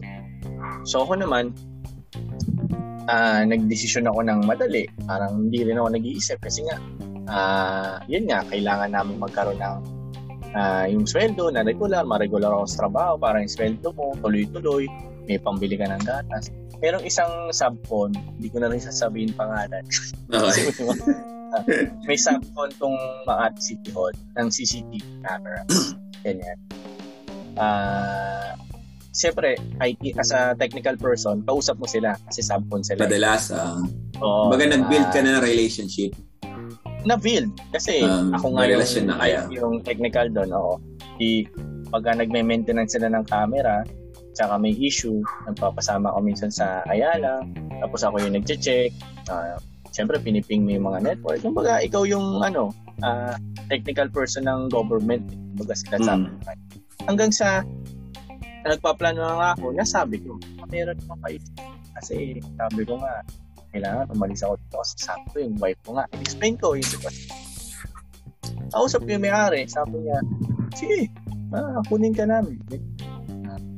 Tapos, ah, sa sobrang urgency nung ano, nung, yung sitwasyon, hindi ko na inalam kung ano ba magiging trabaho ko talaga. Parang ang alam, ah, parang ang inisip ko na lang na kung ano yung ginagawa nila about camera, yun na lang. Parang ang tingin ko, Akala mo ganun? Okay, Oo, okay. hindi ko inisip na marami pala siyang business, marami siyang line of business, marami pala akong dapat malaman, dapat natratrabahuin. Ganun. Okay. Madami ka Winner palang ako. pwedeng mapuntahan. Ano, oo, ganun. Meron ako sa Hmm. technician, pero since meron silang business din na radio, kailangan matutunan ko yung radio, you know, yung two-way radio, yung ah, technology ng mga yan. So, nandun na ako, parang sabi ko, kasi alam naman nating lahat na pag nagtrabaho ka sa government, masaya at Kasi ethics yung maluwag. trabaho. Oo, petics kasi. Sorry Ah. sa mga government employee, wala po akong intention na siraan. Or, ang ang punto ko lang po dito, yung experience ko po, naging petics ako doon. That petics na I can say na ah, on my end, na hindi ako masyadong nahihirapan dahil naka-aircon ako palagi, ah, technical person ako, hindi ako masyadong nabu- napapagod. Yun yung term po ng petics, hindi po yung ibig sabihin na wala po petics kayong talaga. Hindi katulad ngayon sa atin, naka, naka-jira ka bilang yung oras mo. Pag, Oh, uh, sige. Pag private. Explain ko lang sa mga listener natin. Pre, baka mamaya kasi magalit sila na hindi lahat ng gobyerno ganyan. Hindi- Ayun yung gusto kong iwasan. Baga, in-explain ko lang yung ethics on my own opinion. na, Kaya hindi, ako nagamit ng ano. Okay, sa work mo na lang. Diba? Sa work mo nun, ah, medyo petics ka. Ganun na lang. So, Ayan, oh, malayo nung Masaya. lumipat ka doon sa bago mo. Sa private. Oo. Parang nung lumipat ako sa private, parang naisip, parang alam, sa trabaho ko to, tapos ito lang yung natatanggap ko. Parang ano lang ako nun, pre. Parang Minimum. minimum ba? O parang above minimum, pero konting-konti. 10 hairline, piso parang guys. ganyan. Parang hairline. Oh. Pare, umakit kami ng bubo. Ang Okay. init ng araw, ah, nagbabarena ka, binubutas mo yung pader para pumasok naglalatag. ka. Hardcore, pre. Hardcore, pre. May Kami extra from- to, may extra hazard pay, ganyan. Wala. Wala, wala. Overtime lang pag nag-overtime. Okay, so, ah. so, imagine mo yun, pre. Uh, imaginein mo na para, from, ano, from easy go lucky na work, punta ka sa ganun. Ari, sobrang bigat, sobrang emotional ko na, pero sinasabi ko na para sa anak ko, parang gano'n. Yun yung Yeah, nagpapatak. Oo, yun yung nagpapatak. At least Pero- dito, siguradong meron. Walang Yes. ano, walang Pero tenga ng dalawang buwan. Hanggang sa, nagkaroon ako ng opportunity sa BPO, umalis na ako, pre. Kasi nga, ganun pa rin yung nangyayari. Ganun pa rin yung sweldo ko eh. Tapos dinagay lang ako sa sales office dun sa Ortigas. Oo nga, hindi nga ako napapagod sa field. Pero, yung kita ko ganun pa rin. So, I, I need to look for another hustle pa rin na ma- ma-compensate yung ano, yung budget namin. Lalo na kasi nga nagpapagatas ka nga eh. Di ba? Na, lumaki na kasi yung Ngayon- gastos nyo, kaya iba na yung pressure Oo, sa'yo. Iba na. Okay. So ngayon, hanggang sa yun nga, nakakita ako ng BPO. Oh, hindi, yun na po yun. Yun ang unang-una kong ano, ah, Sabak. PPO industry. Lupit Saan yan? Anong pangalan yan? Alorica yun. Ah, Lore. Dati siyang, Oh. dati siyang Technical? ACS. Dati siyang ACS, tapos Ah. pinili ni Alorica. Yung ACS Yeah. kami, Advanced Acquired. Contact Solution. Advanced Contact Solutions. Ah, Oo, yun dyan sa may Makati rin. Sa may Malugay. Okay Hmm. kami, pre. Ang ganda ng management. Kahit na mahirap yung trabaho, naihi lang pahinga mo talaga. Technical Kasi to eh, di ba? eh. Oo, technical to. So, Verizon. ISP support. Oh, Verizon ISP, ka. Okay. oo, pre. Wala kaming upsell. Basta ano lang, ang usual na call mo, reboot lang. O, walang internet, Yeah, reboot. oo. Pag wala, o, escalate, mga ganun lang. Pero wala ka talaga pahinga. Na, Talagang, oo, tawag ng tawag yan, ganyan. Oo. Okay kami, masaya. Na, first time BPO ko yun, hindi ako nakaramdam ng stress kasi nga magaling yung mga management, ang dami kaibigan, oh, bait sila. Okay din ang kitaan ko na.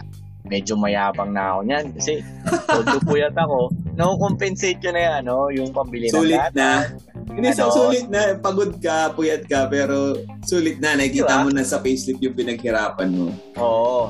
Tapos natuwa pa ako.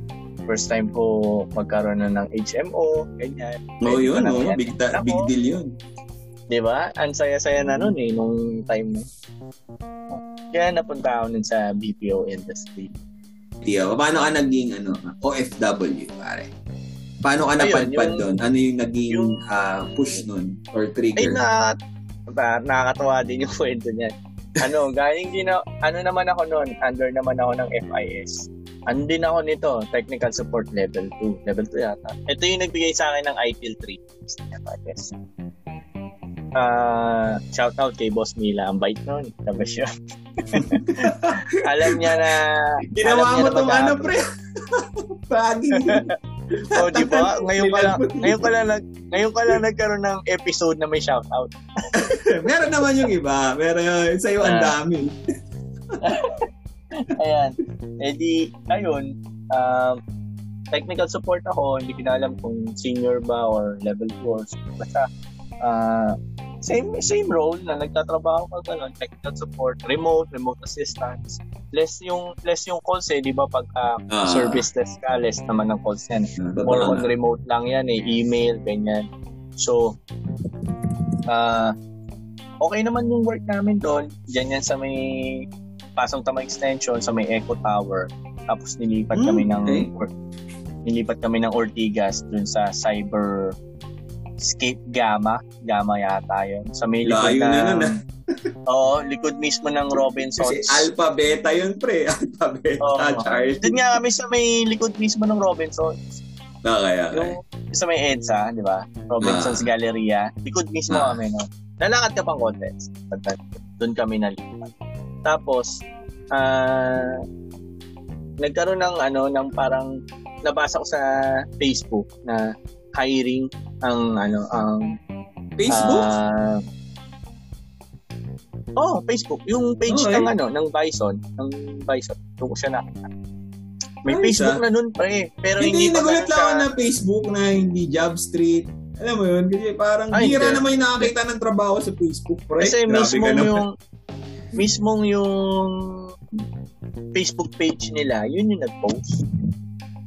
Ano mo yun? Yung mga, Ah. kumbaga, yung agency to, siya mismo yung nag-post dun sa page niya. Hmm. And they are Okay. parang, o hindi, ayun, ah, nakita ko, hindi ko alam na yung agency yun, ano, ah, sa kabilang street lang namin dito sa Makati.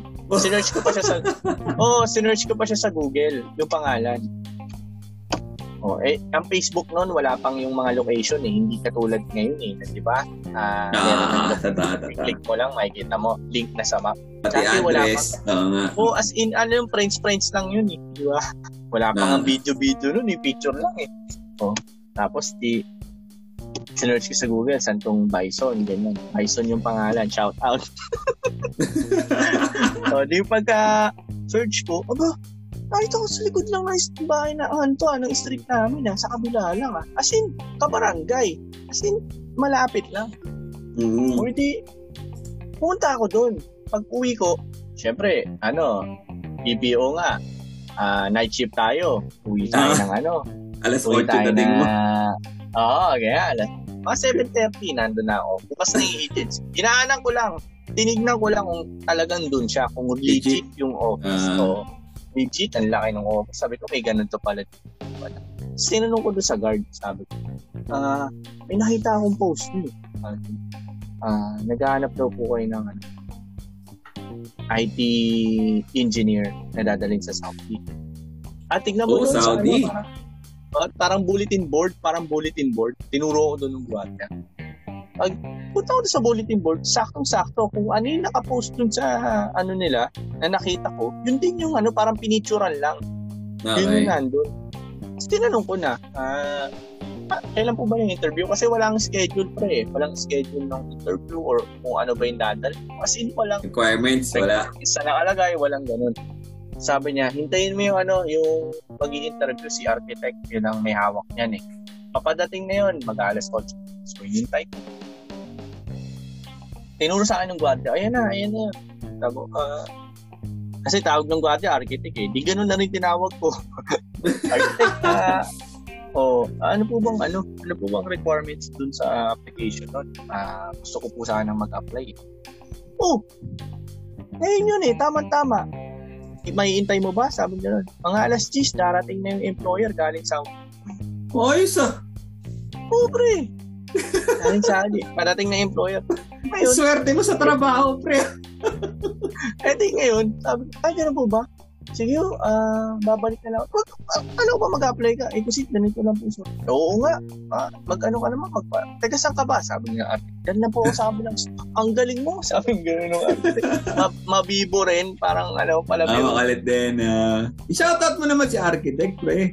Ah, shout out architect pero may, may story yun eh kaya nawala siya sa, Oh, sa Bison eh. Hindi na shoutout. ikukwento. Adi, ayun. Pre, akala ko yung suot ko okay na kasi nagpalit lang ako ng pangtaas. Ah. Okay naman yung jeans ko, parang slacks na luma. Pero, basta tingin ko okay na yung slacks ko. Tapos, parang maong siya na slacks. Alam mo yung ganun? May lang ganun din, di ba? Slacks na matigas. Ah, ah, ah. Ah, yan, yan. may ganun. Tapos, parang nagsuot lang ako ng konting ano, polo shirt, ganyan.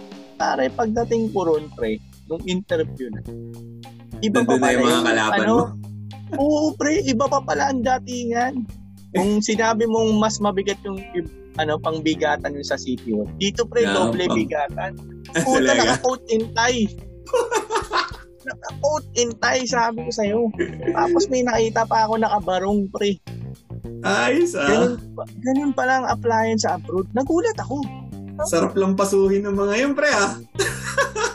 Nagulat ako. Sabi ko, ano, ano to? Parang, sa, parang wala naman akong kausap nun. Pero parang, parang gusto ko na umatras. Sabi ko, Okay, ano ba tong, ano ba tong mga to? Baka high Pinasok level ko. na, o Ah. iniisip ko mga, baka programmer tong mga to. Yung, eh, pare, alam mo naman yung suot na ano eh, pinilit lang eh para sa interview. Hindi pre, dala-dala nila yung damit nila. An- ano ibig sabihin nun? Maganda silang tignan na naka-ano, naka-coating tie. Kumbaga, Tama. talagang pinaghandaan nila. Hindi, yung, alam mo na hiniram yung coat Oh, laki. Hiniram, hindi mo. pre. Hindi ganon. Tukat, Kaya talaga titig. may, oo, may ilang ka. Kaya sabi ko doon sa parang staff, kasi pinasa ko na yung ano ko eh, yung resume ko eh, yung Kunin mo na. application form. Sabi ko, "Ah, ayan po ba yung mga sa IT? Oo, sila. Ang dami nila pre ha. Siguro mga 20 kami. Ganun. Hmm. Tapos, "Ah, ano, ah, may kulang ka pa ba? Sabi sa akin yung staff. Ayoko ibigay sa kanya kasi nga parang inisip ko 20. 20 tong mga to, tas mga ganun ng mga itsura. Hindi naman lahat ako in time. Meron mga naka-long sleeve, ganyan. Ah, nga. Parang Pero ayoko ikaw na. yung pinaka, ano, pinaka hindi presentable. Kumbaga. Oo. Okay, okay. Eh, hindi naman ako mahilig mag-ganyan eh. Mag-long sleeve, mag-coat tie. So kahit malapit lang bahay ko, kahit umuwi ako, yun ang Wala ka namang ganun? Wala, wala naman akong ganun. Hindi, kasi hindi ka nag Maganda na yung polo shirt kong suot. yun ang Kumbaga sa'yo, the best mo na yun, no? Oo, hindi. Sa, sabi ng babae, no, parang ayaw mo pa sir, nandito ka na eh. Sabi, ginanon ako ng babae. Ayos, ah. Oo. ah. Eh di, Shoutout mo yan si ate, pre. Hindi mo na makilala Ayun, pre, nakatikim, nakatikim sila sa akin. Yan! Puto, pre, napaka Nakatikim parang sila na. bilang anghel yun, pre. Biyaya. Parang, alam mo yun, parang Oo. ang tindi ng words niya sa'yo, di ba? Na parang, Sa kanya, maliit na Yes. bagay, pero yung ginawa nun sa buhay mo, antindi. Okay. Oo. Sige, game. Eh Tuloy. ah, interview na, interview, interview. Hindi, Ay, sinabi niya ko- sa'yo na, nandito ka na, uwi ka pa ba? Atras ka pa ba? Ano sinabi mo Eh, nun? pinasa ko na yun. Pinasa ko lang sa Ah. kanya. Sige te, ito na. Oh. Ah, Pikit mata. Tapos, oh, hindi na hindi nga ako nag-thank you eh. Kasi binigay ko na sa kanya. eh. Tapos umupo na ako doon sa upuan. Dumating na yung time ko, tatlo kami. Pangalawa ako sa tinanong kasi nasa gitna ako. Yung unang tinanong, ano naman, ang tanong naman is parang basic lang na IT. Yung ano, alam sa IT. Ikaw na, ikaw na magmamayabang sa sarili mo. Parang gano'n. Ah, Ano yung okay. experience mo, ganyan. Ang mga tanong Ikaw magbebenta naman ng eh. sarili mo. Oo, parang ang tinanong niya lang naman sa akin eh, pagkata, pagkakatanda ko eh, kung magkano yung expected salary mo at saka kung marunong ka mag-drive. Yan ang mga parang tinanong. at kung first, kung first time mo na mag-abroad. Pero other than that, kung ano lang yung nasa resume mo, sabihin mo parang ganun. Yun lang. Yun lang ang mga tanong. Parang Ah, tapos kung ano yung ginagawa mo. Okay, okay. Oo. Pero itong bossing ko dito sa Saudi, ano siya pre, big time to eh. Ay, pero ito hindi ko na pwede sabihin pangalan kasi alam ko nangangalagaan. Ano siya, basta big time siya sa Saudi kasi isa din siya sa mga parang ang tawag ba doon sa ano na ambassador ng Saudi in one of Oh. uh, European country. Big time So, siya. okay. So Okay. sa European country, o sabihin natin sa UK, ko mas tama Hmm. mga Ah, kaya yung accent niya pre, parang UK UK siya mag-English. So, yun yung naging advantage ko pre. Kasi coming May from accent ka. BPO, ITO company, eh, kutya, sanay na sanay ako doon. That time. araw-araw ka nag-i-English. Oo. Okay, oo nga, no? Okay. Yun yung naging bentahe ko sa mga kalabang kong technical. Yun yung sa palagay ko, opinion ko ah. Kasi, nung time na kina- kinakausap niya na ako, ang tagal namin nag-uusap. Nung sila, parang yes or no lang ang batuhan. Sa akin, parang naging interesado siya na yung tanong siya ng tanong, ganun. Tapos ini-explain ko. Tapos nagulat siya na yung agency nandun lang sa likod ng street namin. Parang mga ganun, natawa siya. Tumatak ka, Tapos- pare, kumbaga. Tumatak ka sa kanya. Yun, parang gan. Tapos, edi, tapos na interview. Siguro mga after one week, nag-follow up ako doon sa, ano, sa agency. Sabi, parang may napili na. Kung hindi ka natawagan, hindi ko yung napili. Ikaw yun. Oo. Sabi sa akin ng guard, sabi, ay, ganun po ba? Tapos, eto na. Tanda-tanda ako to, pre, kasi, ano ko to eh, well, excited na excited. No? Nagluluto ako ng ano, parang piprito ko, something. Hindi ko na matanda kung ano piniprito ko. Nagpiprito ko. Panghapunan na. Tandang-tanda mo, pero hindi mo maalala. Hindi, alam, alam ko lang, nagpiprito ko. Okay, okay. Nagpiprito ko. Hindi ko alam kung ano yung piniprito ko that time. Panghapunan namin. Kasi sa Saudi, ano pa yung maaga pa yung kasi ahead tayo ng 5 hours. May tumawag sa akin, international na. So ngayon, akala ko mga BPO lang na pinagsasubmitan ko from time to time. ah, ganyan. Tumawag, ano, hindi ko maintindihan, paputol-putol, tapos iba yung English. Yun nga, parang Saudi na nga, dapat na.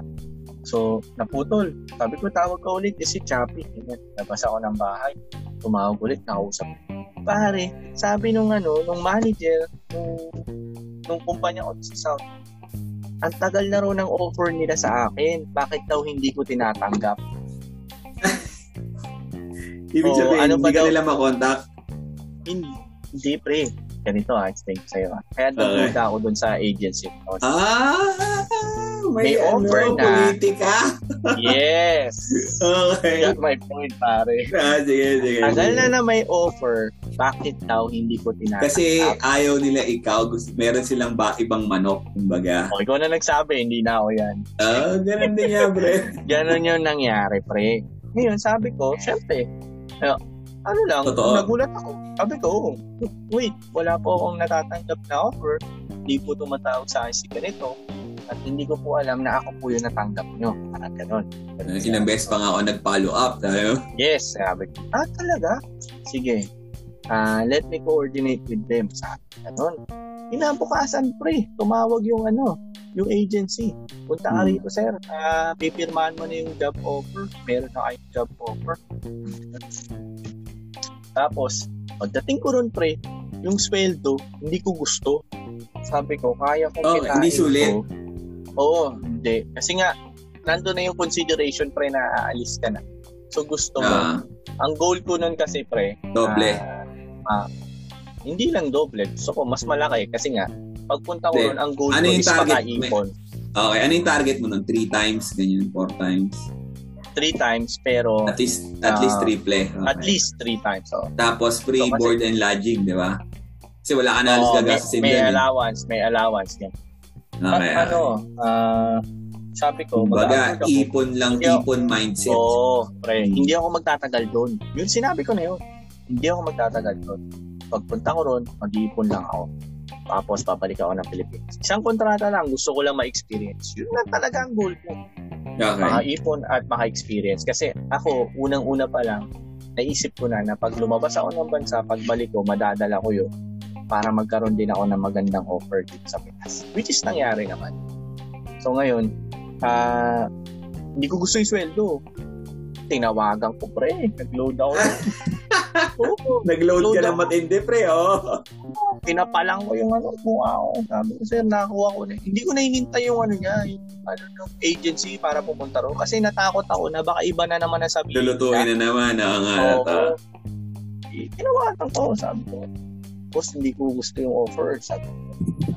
Kasi, ah, imagine, may trabaho naman po ako dito. First time ko to.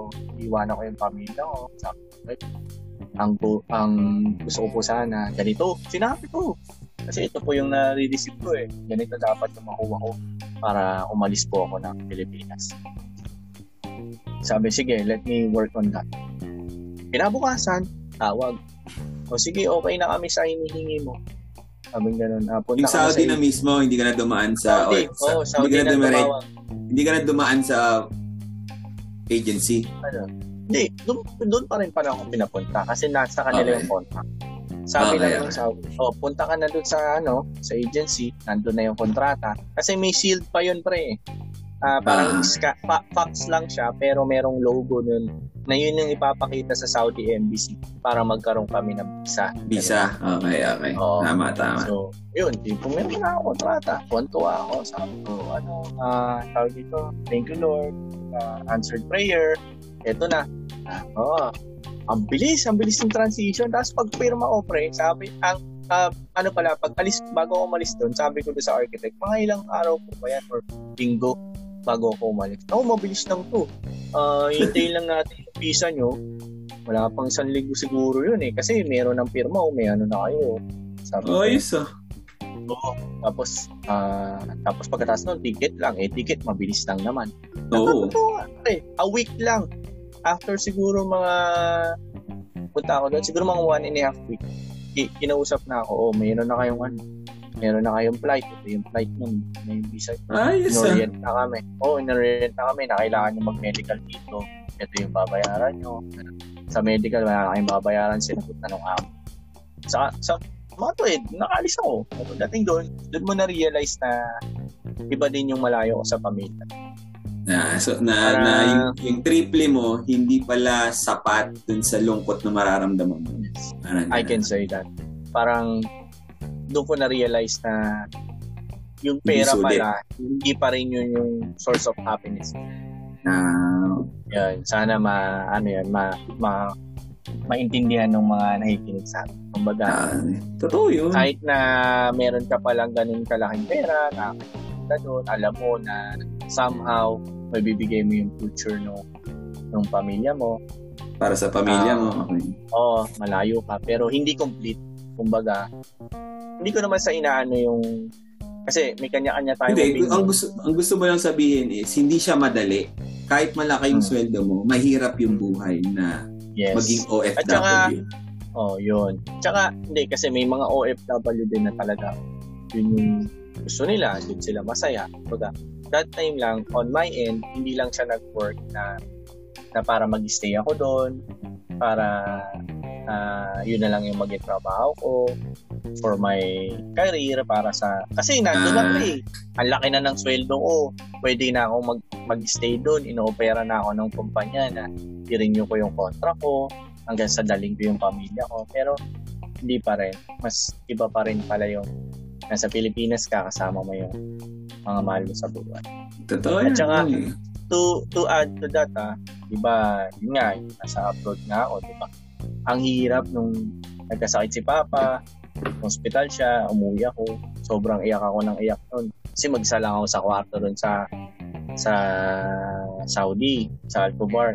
Baga naisip ko siya palagi. Ah, Oo, kung, kung kamusta na ba siya. So hanggang Yun, sa yun yun nga. nga, yung sinabi na o-operahan si Papa nun. Mukha ko ng paraan, kinausap ko yung boss ko, sabi ko, pwede ba na umuwi ako kahit mga ilang araw lang. Pinagbigyan naman ako, one week. Ah, kasi yung papa ko mag-under doon ng operahan. ah, surgery o Mm. tapos medyo critical yung sakit niya, aneurysm. In-explain ko na hindi alam kung after the operation. Tapos, pag-uwi, nakauwi ako, mga one week. Hanggang sa akala ko, yung pag-uwi ko, maabutan ko na operahan si Papa. Since y- may nagkaroon problema sa mga schedule ng mga doctors, nakaalis na ako, hindi pa siya na-operahan. Ah, okay. Mhm. Okay. So yung one week na Tapos- yung stay mo, hindi siya na-opera, nasa ospital lang. Hmm. Pero okay lang, kasi nagkaroon naman ako ng time na makipag-bonding sa akin. Ah, totoo. Okay din yun. Puntahan ko siya. Kasi kung na-opera na siya that time, umuwi ako, syempre baka Recovery, nasa recovery siya period na na- hindi ko siya ah. makakausap. Oh. Ah, okay lang para sa akin. Tapos nung nasa abroad na ako, nung, nung inaoperahan si Papa, ah, ayun nga, eh, bad things happen, hindi siya naka-recover after ng Mm. operation. Actually, naka-recover siya, natapos yung operation, pero sinabi naman ng doktor na sa akin, si Papa is merong heart problem, so anytime na pag ba, since nga yung ugat eh naoperahan, maka-atakihin siya, tumaas yung presyon, delikado. Kasi pwedeng ma-rupture pa rin yun since kaka, kaka Opera lang. Opera lang, eh, baka atakihin siya. Yun yun yung mga hindi na makukontrol eh, after ng operation. So, sana Oh, nakasan okay. loob ni tatay, parang gano'n. So, naoperahan, tapos dun sa ICU, dun na nagpaalam si Papa. Yun. Sobrang Ah. sakit nun. Parang, Kailangan mo na Ano? naman umuwi. hindi ko iniisip yung, oh, alam ko, nauuwi ako. Kasi, ang sabi ko nga, kung di man ako pauwiin tong amo ko, eh, nasa akin naman ang passport, may pera naman ako. Uwi talaga ako. Baga, okay. Hindi ka nila mapipigilan. na. Oo, Ah. hindi talaga ako mapipigilan. Actually, kinausap ko na yung yung ah, nagbubook ng ticket sa amin noon. Kasi nga, di ba, dalawa yung office namin sa Saudi. So, dalawa yung mini-maintain kong office. Minsan nasa Riyadh ako, minsan nasa Kubar ako. Ah, So, okay. minsan nasa Bahrain din ako. Ah, yung nagbubook sa akin ng ticket na which is partner ng office, kilala na ako. Sa palagi na akong binubook ng ticket eh, na aeroplano. So ngayon, kinausap ko na siya kasi nga naisip ko na baka hindi ako pauwi ng amo ko. Sabi This ko, time, papuntang Pilipinas yung ticket mo. Oo, okay. sabi ko sa kanya, if ever na hindi ako papayagan, pwede mo ba akong book? Sabi ko gano'n. Ah, babayaran na lang kita. Ah, tawag dito, ah, through online, sabi ko gano'n. Nice, Na-transfer ko na sa account mo. Sabi niya, ah, in-explain ko. Nung una, hesitant siya. Kasi, syempre, Hmm. inisip niya, ang tagal niya ng partner ng office eh. Baka Ah. ma- Saka masilip baka siya. gumawa ka ng masama, di ba? Kaya, Oo. ba't ka nagmamadali? Ba? Oh, in- in-explain niya. In-explain ko pala. Ganito. Papa, ganyan. Tapos sabi, o sige, gagawa ko ng paraan. Parang ang ginawa niya, parang iba pa rin yung nag-book sa akin. Mm, Pero di ba, Third party yung- siya. Okay. Oo, parang gano'n. Oo, kinausap. Tapos, ah, nagpaalam ako. Nung una, parang gano'n nga, parang hesitant. Pauwi ko lang daw, ano ba daw magagawa ko. Eh, since ah, Papa passed away. So, kasi may mga ganong thinking sila. Siyempre, iba naman yung, yung culture Ah, nila. cult- Iba culture yung, nila. Ah. Oo, diba?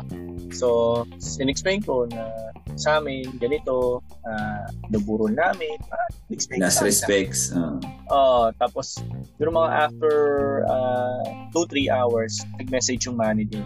Bilis. daw, ah, oh, sab- sabi daw, sige, pumayag daw yung CEO na umuwi ako. Tapos, uh, wag ko na daw intindihin yung pamasahe. Ano, sabi ko, may ticket na ako. Ah, pabook na ako. Kanino ka nagpabook? Sinabi ko na, kasi sabi ko baka hindi nyo payagan or hindi nyo, ang sinabi ko na lang, baka hindi nyo ibigay yung ticket. So, pinausap ko na siya, na babayaran ko na lang siya pagbalik ko rito.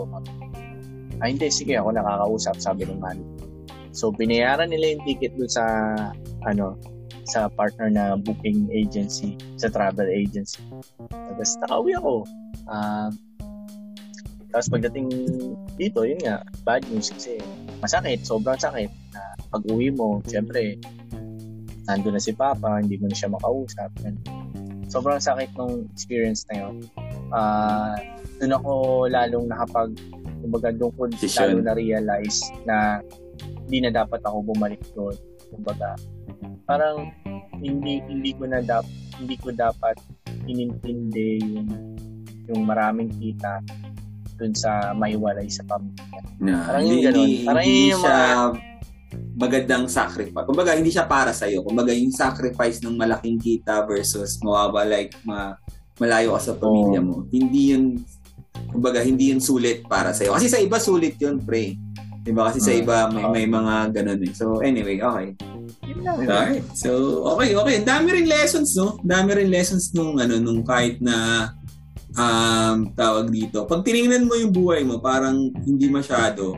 Pero sa totoo lang, ang daming lesson eh, na parang from from your work before, di ba? Nag-start yung mm. career mo hanggang sa current situation mo ngayon. So, so ngayon, ano na yung ano, ano na yung position mo nga?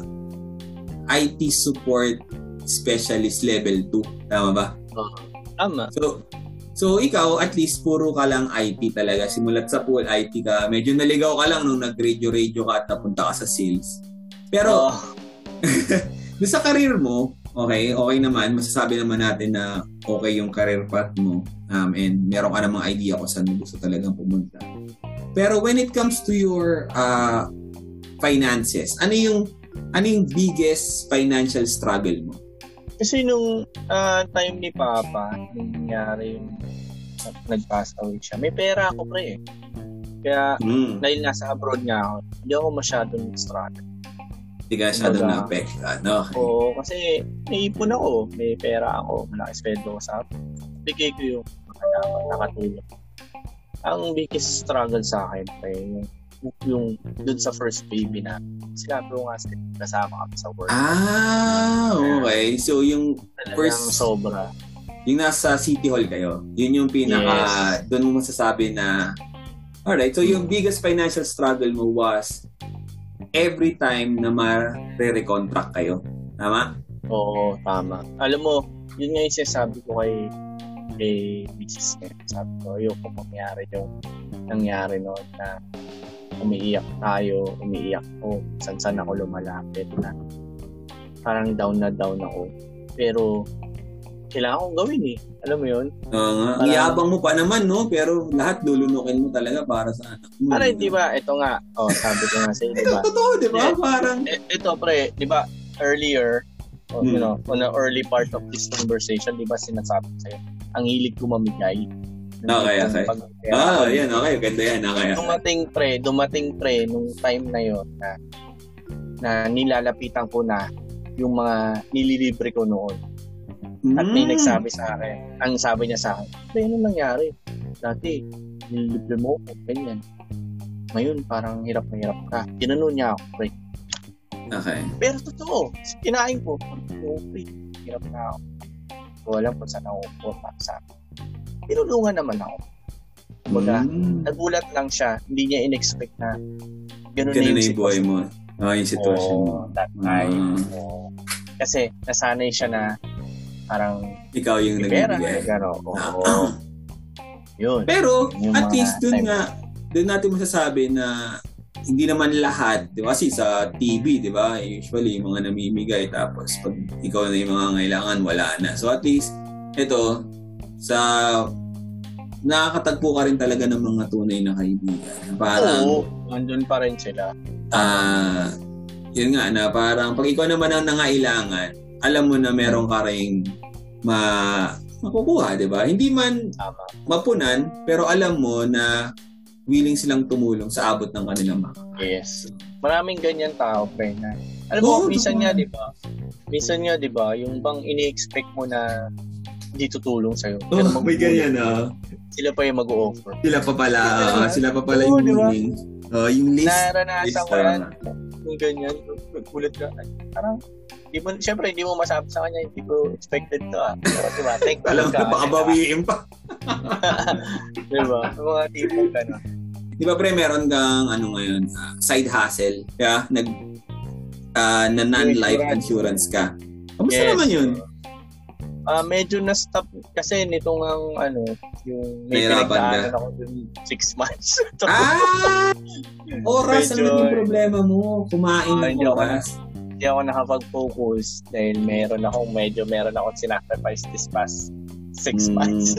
Uh, for another uh, learning or another chance. So, okay, Yes. okay lang rin. Uh, nakakamusta ko lang kasi Pero- naisip ko na nagagano. Oo. So, Pero siguro, ngayon, pag, babalikan mo na. lahat, yes. Uh, nandyan lang naman yun. Ma- Madali naman balikan yung boss ko doon. So, Ah, makaka. Tsaka ang dami dyan sa office na mukhang bumili ng bago. Marami na ako nasabihan dyan. shoutout mo na si Jeryl, pre. Oo, oh, may mga nakapangako na sa akin. Diba? Si Rose, shoutout mo na yung bagong Yeah. bilhin ng bagong auto. Yan, Si yan. Jessie, pre. Shoutout. Yan. Alam niyo na. ah. Kaya may hirapan Okay. ko muna insurance. Nandito lang ako. okay, okay. So, yun. Um, so, ngayon, um, kaya medyo mas financial financially literate ka or mas mas maingat ka when it comes to finances kasi alam mo na alam mo yun 'di ba hindi lahat kasi 'di ba Ah, hindi lahat ah, permanente so may mga pagbabago palagi so so good. Kasi alam mo bro um kudos Mm. pa rin sa inyo kasi isipin mo ikaw lang yung nag-work. Ang hirap kasi ng mga ano single income family. So Ah. isa yun sa mga parang nakakabilib na ano na na na setup para sa akin. Kasi nga kadalasan talaga two income na eh. Kasi nga 'di ba ang sa, sa hirap ng buhay at ano at sa mahal ng bilihin. Anyway. So, actually, uh, kaya naman talaga. But, uh, yun, you know, bilang husband and wife, you need to work on it talaga. Kasi malaking adjustment din. oh yun talaga yun Oh, uh, dahil nagbago yung cash flow mo, may mga adjustment talaga na mangyayari. Which is Oo. dapat talagang gawin. Kasi kung hindi niya i-adjust, wala pangit naman na magiging negative palagi. Tapos, no di ba? eventually masizero yung- yan business may naisip ko bang business Actually, meron eh. Meron. yan yan yan Ano eh, iniisip ko na, sa ngayon ah, yung, ah, kahit na siguro mga pa, few months na na naisip ko kasi di ba yung si Mrs. ang galing niya mag-bake. Isip ko talaga, meron kasing lugar dito sa amin na pwede na rentahan. Ang naisip Oh, okay. ko, ano siya, mag-bakery. Pero ang plano ko, mag-start yung, alam mo yung ano, yung malunggay pandesal. Mm, yan yun lang muna Ganun. O yun lang, puro ganun lang. May mga nakita na ako sa, actually nag-search na ako eh, sa marketplace ng package, yung oven ng pandesal, tapos yung lagayan ng mga pandesal naka-package. Ganun. Mm, Kaso, okay ah pin- pinag-iisipan pa namin mag-asawa kung maging okay ba. Tsaka parang nag-aalangan kami doon sa pwesto kung paano namin ano, marerentahan. Ah. Okay lang yan. So ako, suggestion ko sa mga gusto mag-business, lalo yan, food. Subukan mo muna ng ano, ng online. Gawin mo muna ng online. Kasi it will grow on its own. Ano yan, kusayang lalaki. Kung, ah, lalo na kung ano, kung talagang may ah, Kaso kasi yung pwesto na, yung, yung oven ng pandesal medyo malaki. malaki. O, eh, saka yung... di ba maliit lang yung bahay na. Hmm, Kaya, totoo. yun, mga, sa mga kinukonsider. Hmm. Actually, Totoo yung lugar yan. naman, maliit lang. Pang ano lang talaga, pang ganun. Nakakita ka na ba ng ganun? Mga, Oh, yun lang ang tinda. Di ba? yun lang ang ngayon, Tapos, Hmm. pag, pag-open masarap siya yan, pre. Oo, open siya ng umaga. Tapos, Ah. ah, merienda, di ba? No, Minsan gabi. siya... Oo. Hindi yung Pero- babad na babad ka. Hindi yung bugbog na Oo. bugbog ka. Na- nakikita mo kasi, ang lakas niya kumita sa umaga na lang. Di ba? Ang lakas Kung ako sa'yo, lagyan nyo ng target. Targetan nyo December kasi sakto yan pag December. Pagdating nyo ng ng April, May, election yan, Brad. Panigurado ang daming ang daming benta niyan. Daming benta Manlilibre. niyan. Oh, manilibre, magmemerienda. Saka may pambili yung tao kasi alam mo naman, kampanya season, wala yung maglalabas ng pera dyan. Dahil pera. So, okay yan, okay yan. So, um, ano yung biggest investment mo so far? Ano yung masasabi mo biggest, my biggest investment so Wala namang sobrang biggest na biggest. medium medium lang. I can say, ano, nakatabi ko sa UI. Yan, Hindi naman okay. ganun ka, ano eh, ah, laki. Tama lang. Kasi nga, eh, alam mo naman, sim- simple living lang kami. At saka, di ba, yung palagi mo kami, palagi mo ako sinasabihan, bumili ako ng kotse. So, ma- yung, yung pera ko napupunta rin dun eh. Hindi lang ikaw sinasabihan kanyang pre, ang dami. Siguro mga apat kayo. May kotse ako, tapos may motor ako na maganda, di ba? Hmm. Like, Pero lahat naman, alam naman natin na nagde-depreciate yung. Pero Okay. somehow, nakakabigay din ng happiness. Yan, yan, yan. Wala Hindi naman kami- Hindi sinagot sa akin mismo. At least napasaya sila. O, sab- ang sagot ko dyan, oh, napasaya na kayo. Baka naman, pwede na kayo mag-ipon sa susunod. Oo naman. Ay, Naramdaman nyo na yung saya, ha? So, meron kang ano, meron kang ipon din kahit pa paano. Oo, totoo yun. Kasi, Kasi masaya, masaya ka rin. Nasaya ka rin. ah. Kasi parang katulad ko, lagi ko naman sinasabi sa iyo to, yung sasakyan ko, 2001 na repo. di ba So, magkano lang yun? Yung pa rin ba yung sasakyan mo, hindi ka pa nakakabenta ulit? Ayoko na muna kasi ayoko naman makipag-usap sa tao, Brad. Eh. Ah, nakasalubong okay. ako sa kanto eh. Nilayuan ko, kinawayan ko lang. eh. Ayoko talaga makipag-usap. mabuti yung eh. ano, mabuti okay yung sasakyan na napuli na yan. Maganda yung makina kaya nagtagal pa. Oo naman. Swerte-swerte lang rin. Hindi naman sa swerte. Kumbaga, uh, sabihin na natin swerte. swerte pala. Kilala ko kasi yung may-ari. So, yun yung advantage. Kaya sinugalan mo. Oh, kilala ko yung may-ari. Kaya alam alam ko rin. Sa kapag start mo pa lang, alam mo na eh. Isipin mo nga, di ba, nakapunta tayo ng, ano, ng Laguna. Although mabagal, pero di ba, papunta tayo Laguna. okay naman, ng okay naman. Yung sa, ma- sa makina naman, di ba, tahimik, okay. Isa yun sa mga ano, ay yung mga pang-ilalim niya, hindi talaga siya masyadong gamit sa totoo lang. Luma lang siya, pero hindi siya talagang Yep. bugbog ng gamit. Tama. Anyway, alright, Oo. so ngayon pupunta na tayo sa fast talk. Naman, yun din. Oh, fast talk. Yan, fast talk na tayo, fast talk. So huwag kang mag-alala, puro personal finance to, wala ditong bastos. Wala ditong top or bottom. Hindi naman tayo, ano eh, bastos eh. Kailangan, Walang ah, lights on, lights off. Walang sex or chocolates. Alam ko naman mga sagot mo doon. Walang ano dito, sauna o strip club. Walang ganyan. Puro personal finance. So we have a personal finance fast talk. Okay? Ready? Mm, go. Alright. So savings or investment? Investment, syempre. Rent or own? Own tayo. Yan. House and lot o condo? More on house and lot ako, pre. Okay. Business earning 2 million a year or 10 million right now? Ah, business ako. Kasi yung business mo may chances pa na mag-grow yun. Yung 10 million. Ay- ayoko ng instant like what I told you. Na ano ka na no? Pinaghihirapan. Sanay ka na doon. Okay, okay. So ngayon, pinakauling tanong, pera o pag-ibig? Pwede both.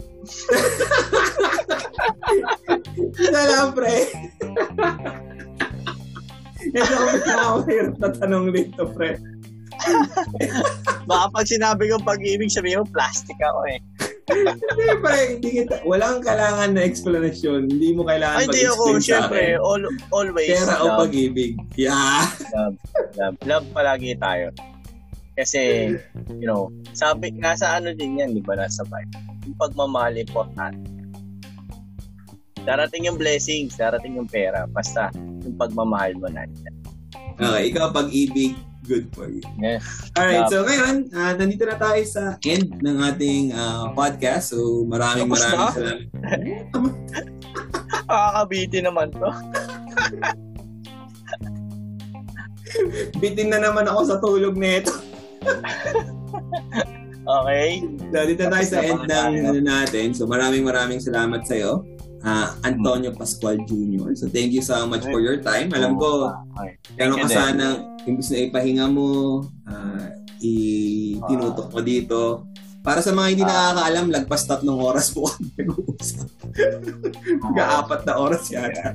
So, at least, di ba, masaya naman. So, ngayon, ito na lang, any parting words para sa mga listeners natin na katulad ng pinagdaanan no yung mga makaka-relate sa na na asawa nag-asawa ng medyo maaga um, Mm. nahirapan nung una nag nag ah, kung ano-ano pinasok nag OFW um yun anong parting words mo para sa mga tao or para sa mga nakikinig na ganyan din ang pinagdadaanan ngayon Sa akin lang, ah, siguro hanggat makakapag-save ka para sa future mo o kung may asawa ka na, sa future nyo ng asawa mo at ng pamilya mo. Yung baga, ah, lahat ng masisave mo for now kahit na gaano pa kaliit yan, kahit na ah, baga pariya lang yan sa tingin mo o sa tingin ng ibang tao. Ang importante, no. Kasi ang importante is nag-move forward ka kahit na maliit lang yan. Hindi pwedeng stuck ka. Kumbaga, ah, ngayon, ito lang yung savings mo. Dapat bukas, kahit na piso na idagdag. Ang importante yung, yung pag, ano, pag-move forward. Hanggat kaya mo mag-save, mag-save ka. Although, I understand, may mga struggles talaga kasi katulad nga ng mga naranasan natin. Sabi nga nung iba eh, di ba, hindi ka naman matututo pagka hindi ka nag-failed eh. Kumbaga, part yun ng ano eh, ng success mo eh, di ba? Pero, since marami ka namang na, napapakinggan na, na magagaling, financial advisors, marami na eh, online. So, why not learn from them dun sa mga na papakinggan? And eventually, ah malay mo mag-work sa yung ginawa nila. O edi, di ba? Lamang ka kasi naging aware ka, nakatulong sila sa'yo take chances na makinig din dun sa mga experiences. nila. So yun, yun siguro uh, a word for the day is save kahit na Yun. magkano yan. Kaya ako naniniwala ako dyan pre kahit magkano. Ewan ko sa iba, pero ako, on my own opinion, ang importante nag-move forward. so, Kahit yun. yan. So para sa iyo, mag-ipon ka kahit na maliit basta mahalaga, nag-iipon ka, di ba? Ipon ka. Then may mga learnings sa internet, YouTube University with regards to personal finance sa Facebook. Doon matututunan niya na. Diyan na, diyan na papasok yung investment, Yan, lib- tinuturo nila. Libre lang naman. So, why not take the opportunity na hindi available dun sa mga previous generation. So, Yes. yun. So, yun.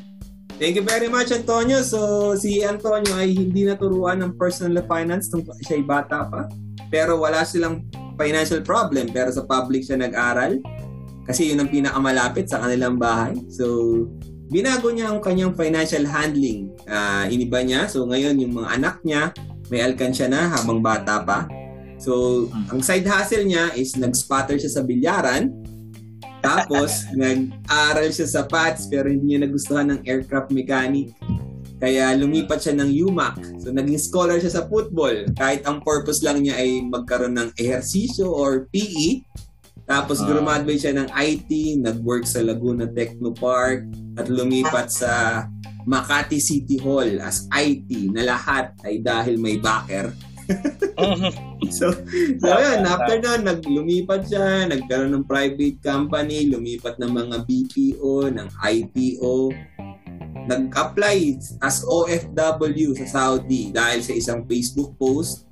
Nagustuhan Ah. siya ng may-ari dahil sa kanyang communication skills dahil nga hasang-hasa na siya sa call center sa pagtatrabaho sa BPO. Nag-Saudi para lang makapag-ipon at nakapag-ipon naman siya pero nahirapan siya. Kaya mas na-realize siya na mas mahalaga pa rin na kasama ang pamilya. at nagtatrabaho sa Pilipinas kaysa sa mas malaking sweldo na malayo sa kanyang pamilya. So, yun, maraming maraming salamat sa iyo, Antonio. So, inaabot na tayo ng 5.30. Alas 5 na pala, no? Kasi na umaga. So, kanina sabi ka na sabi na wala kang Pwede masasabi. Pwede na magpandesal, pre. Pare, mag, bibili na ako ng goto, pre. goto na may isaw, saka puso, saka ano, saka tuwalya. Eh, meron dyan. Gusto ko yun, ha? Ah, meron malapit na. Dito. ano ngayon? Lockdown ngayon. Walang ganun. Pare, essential yun. Goto is essential. Meron yung bukas ang karinderya.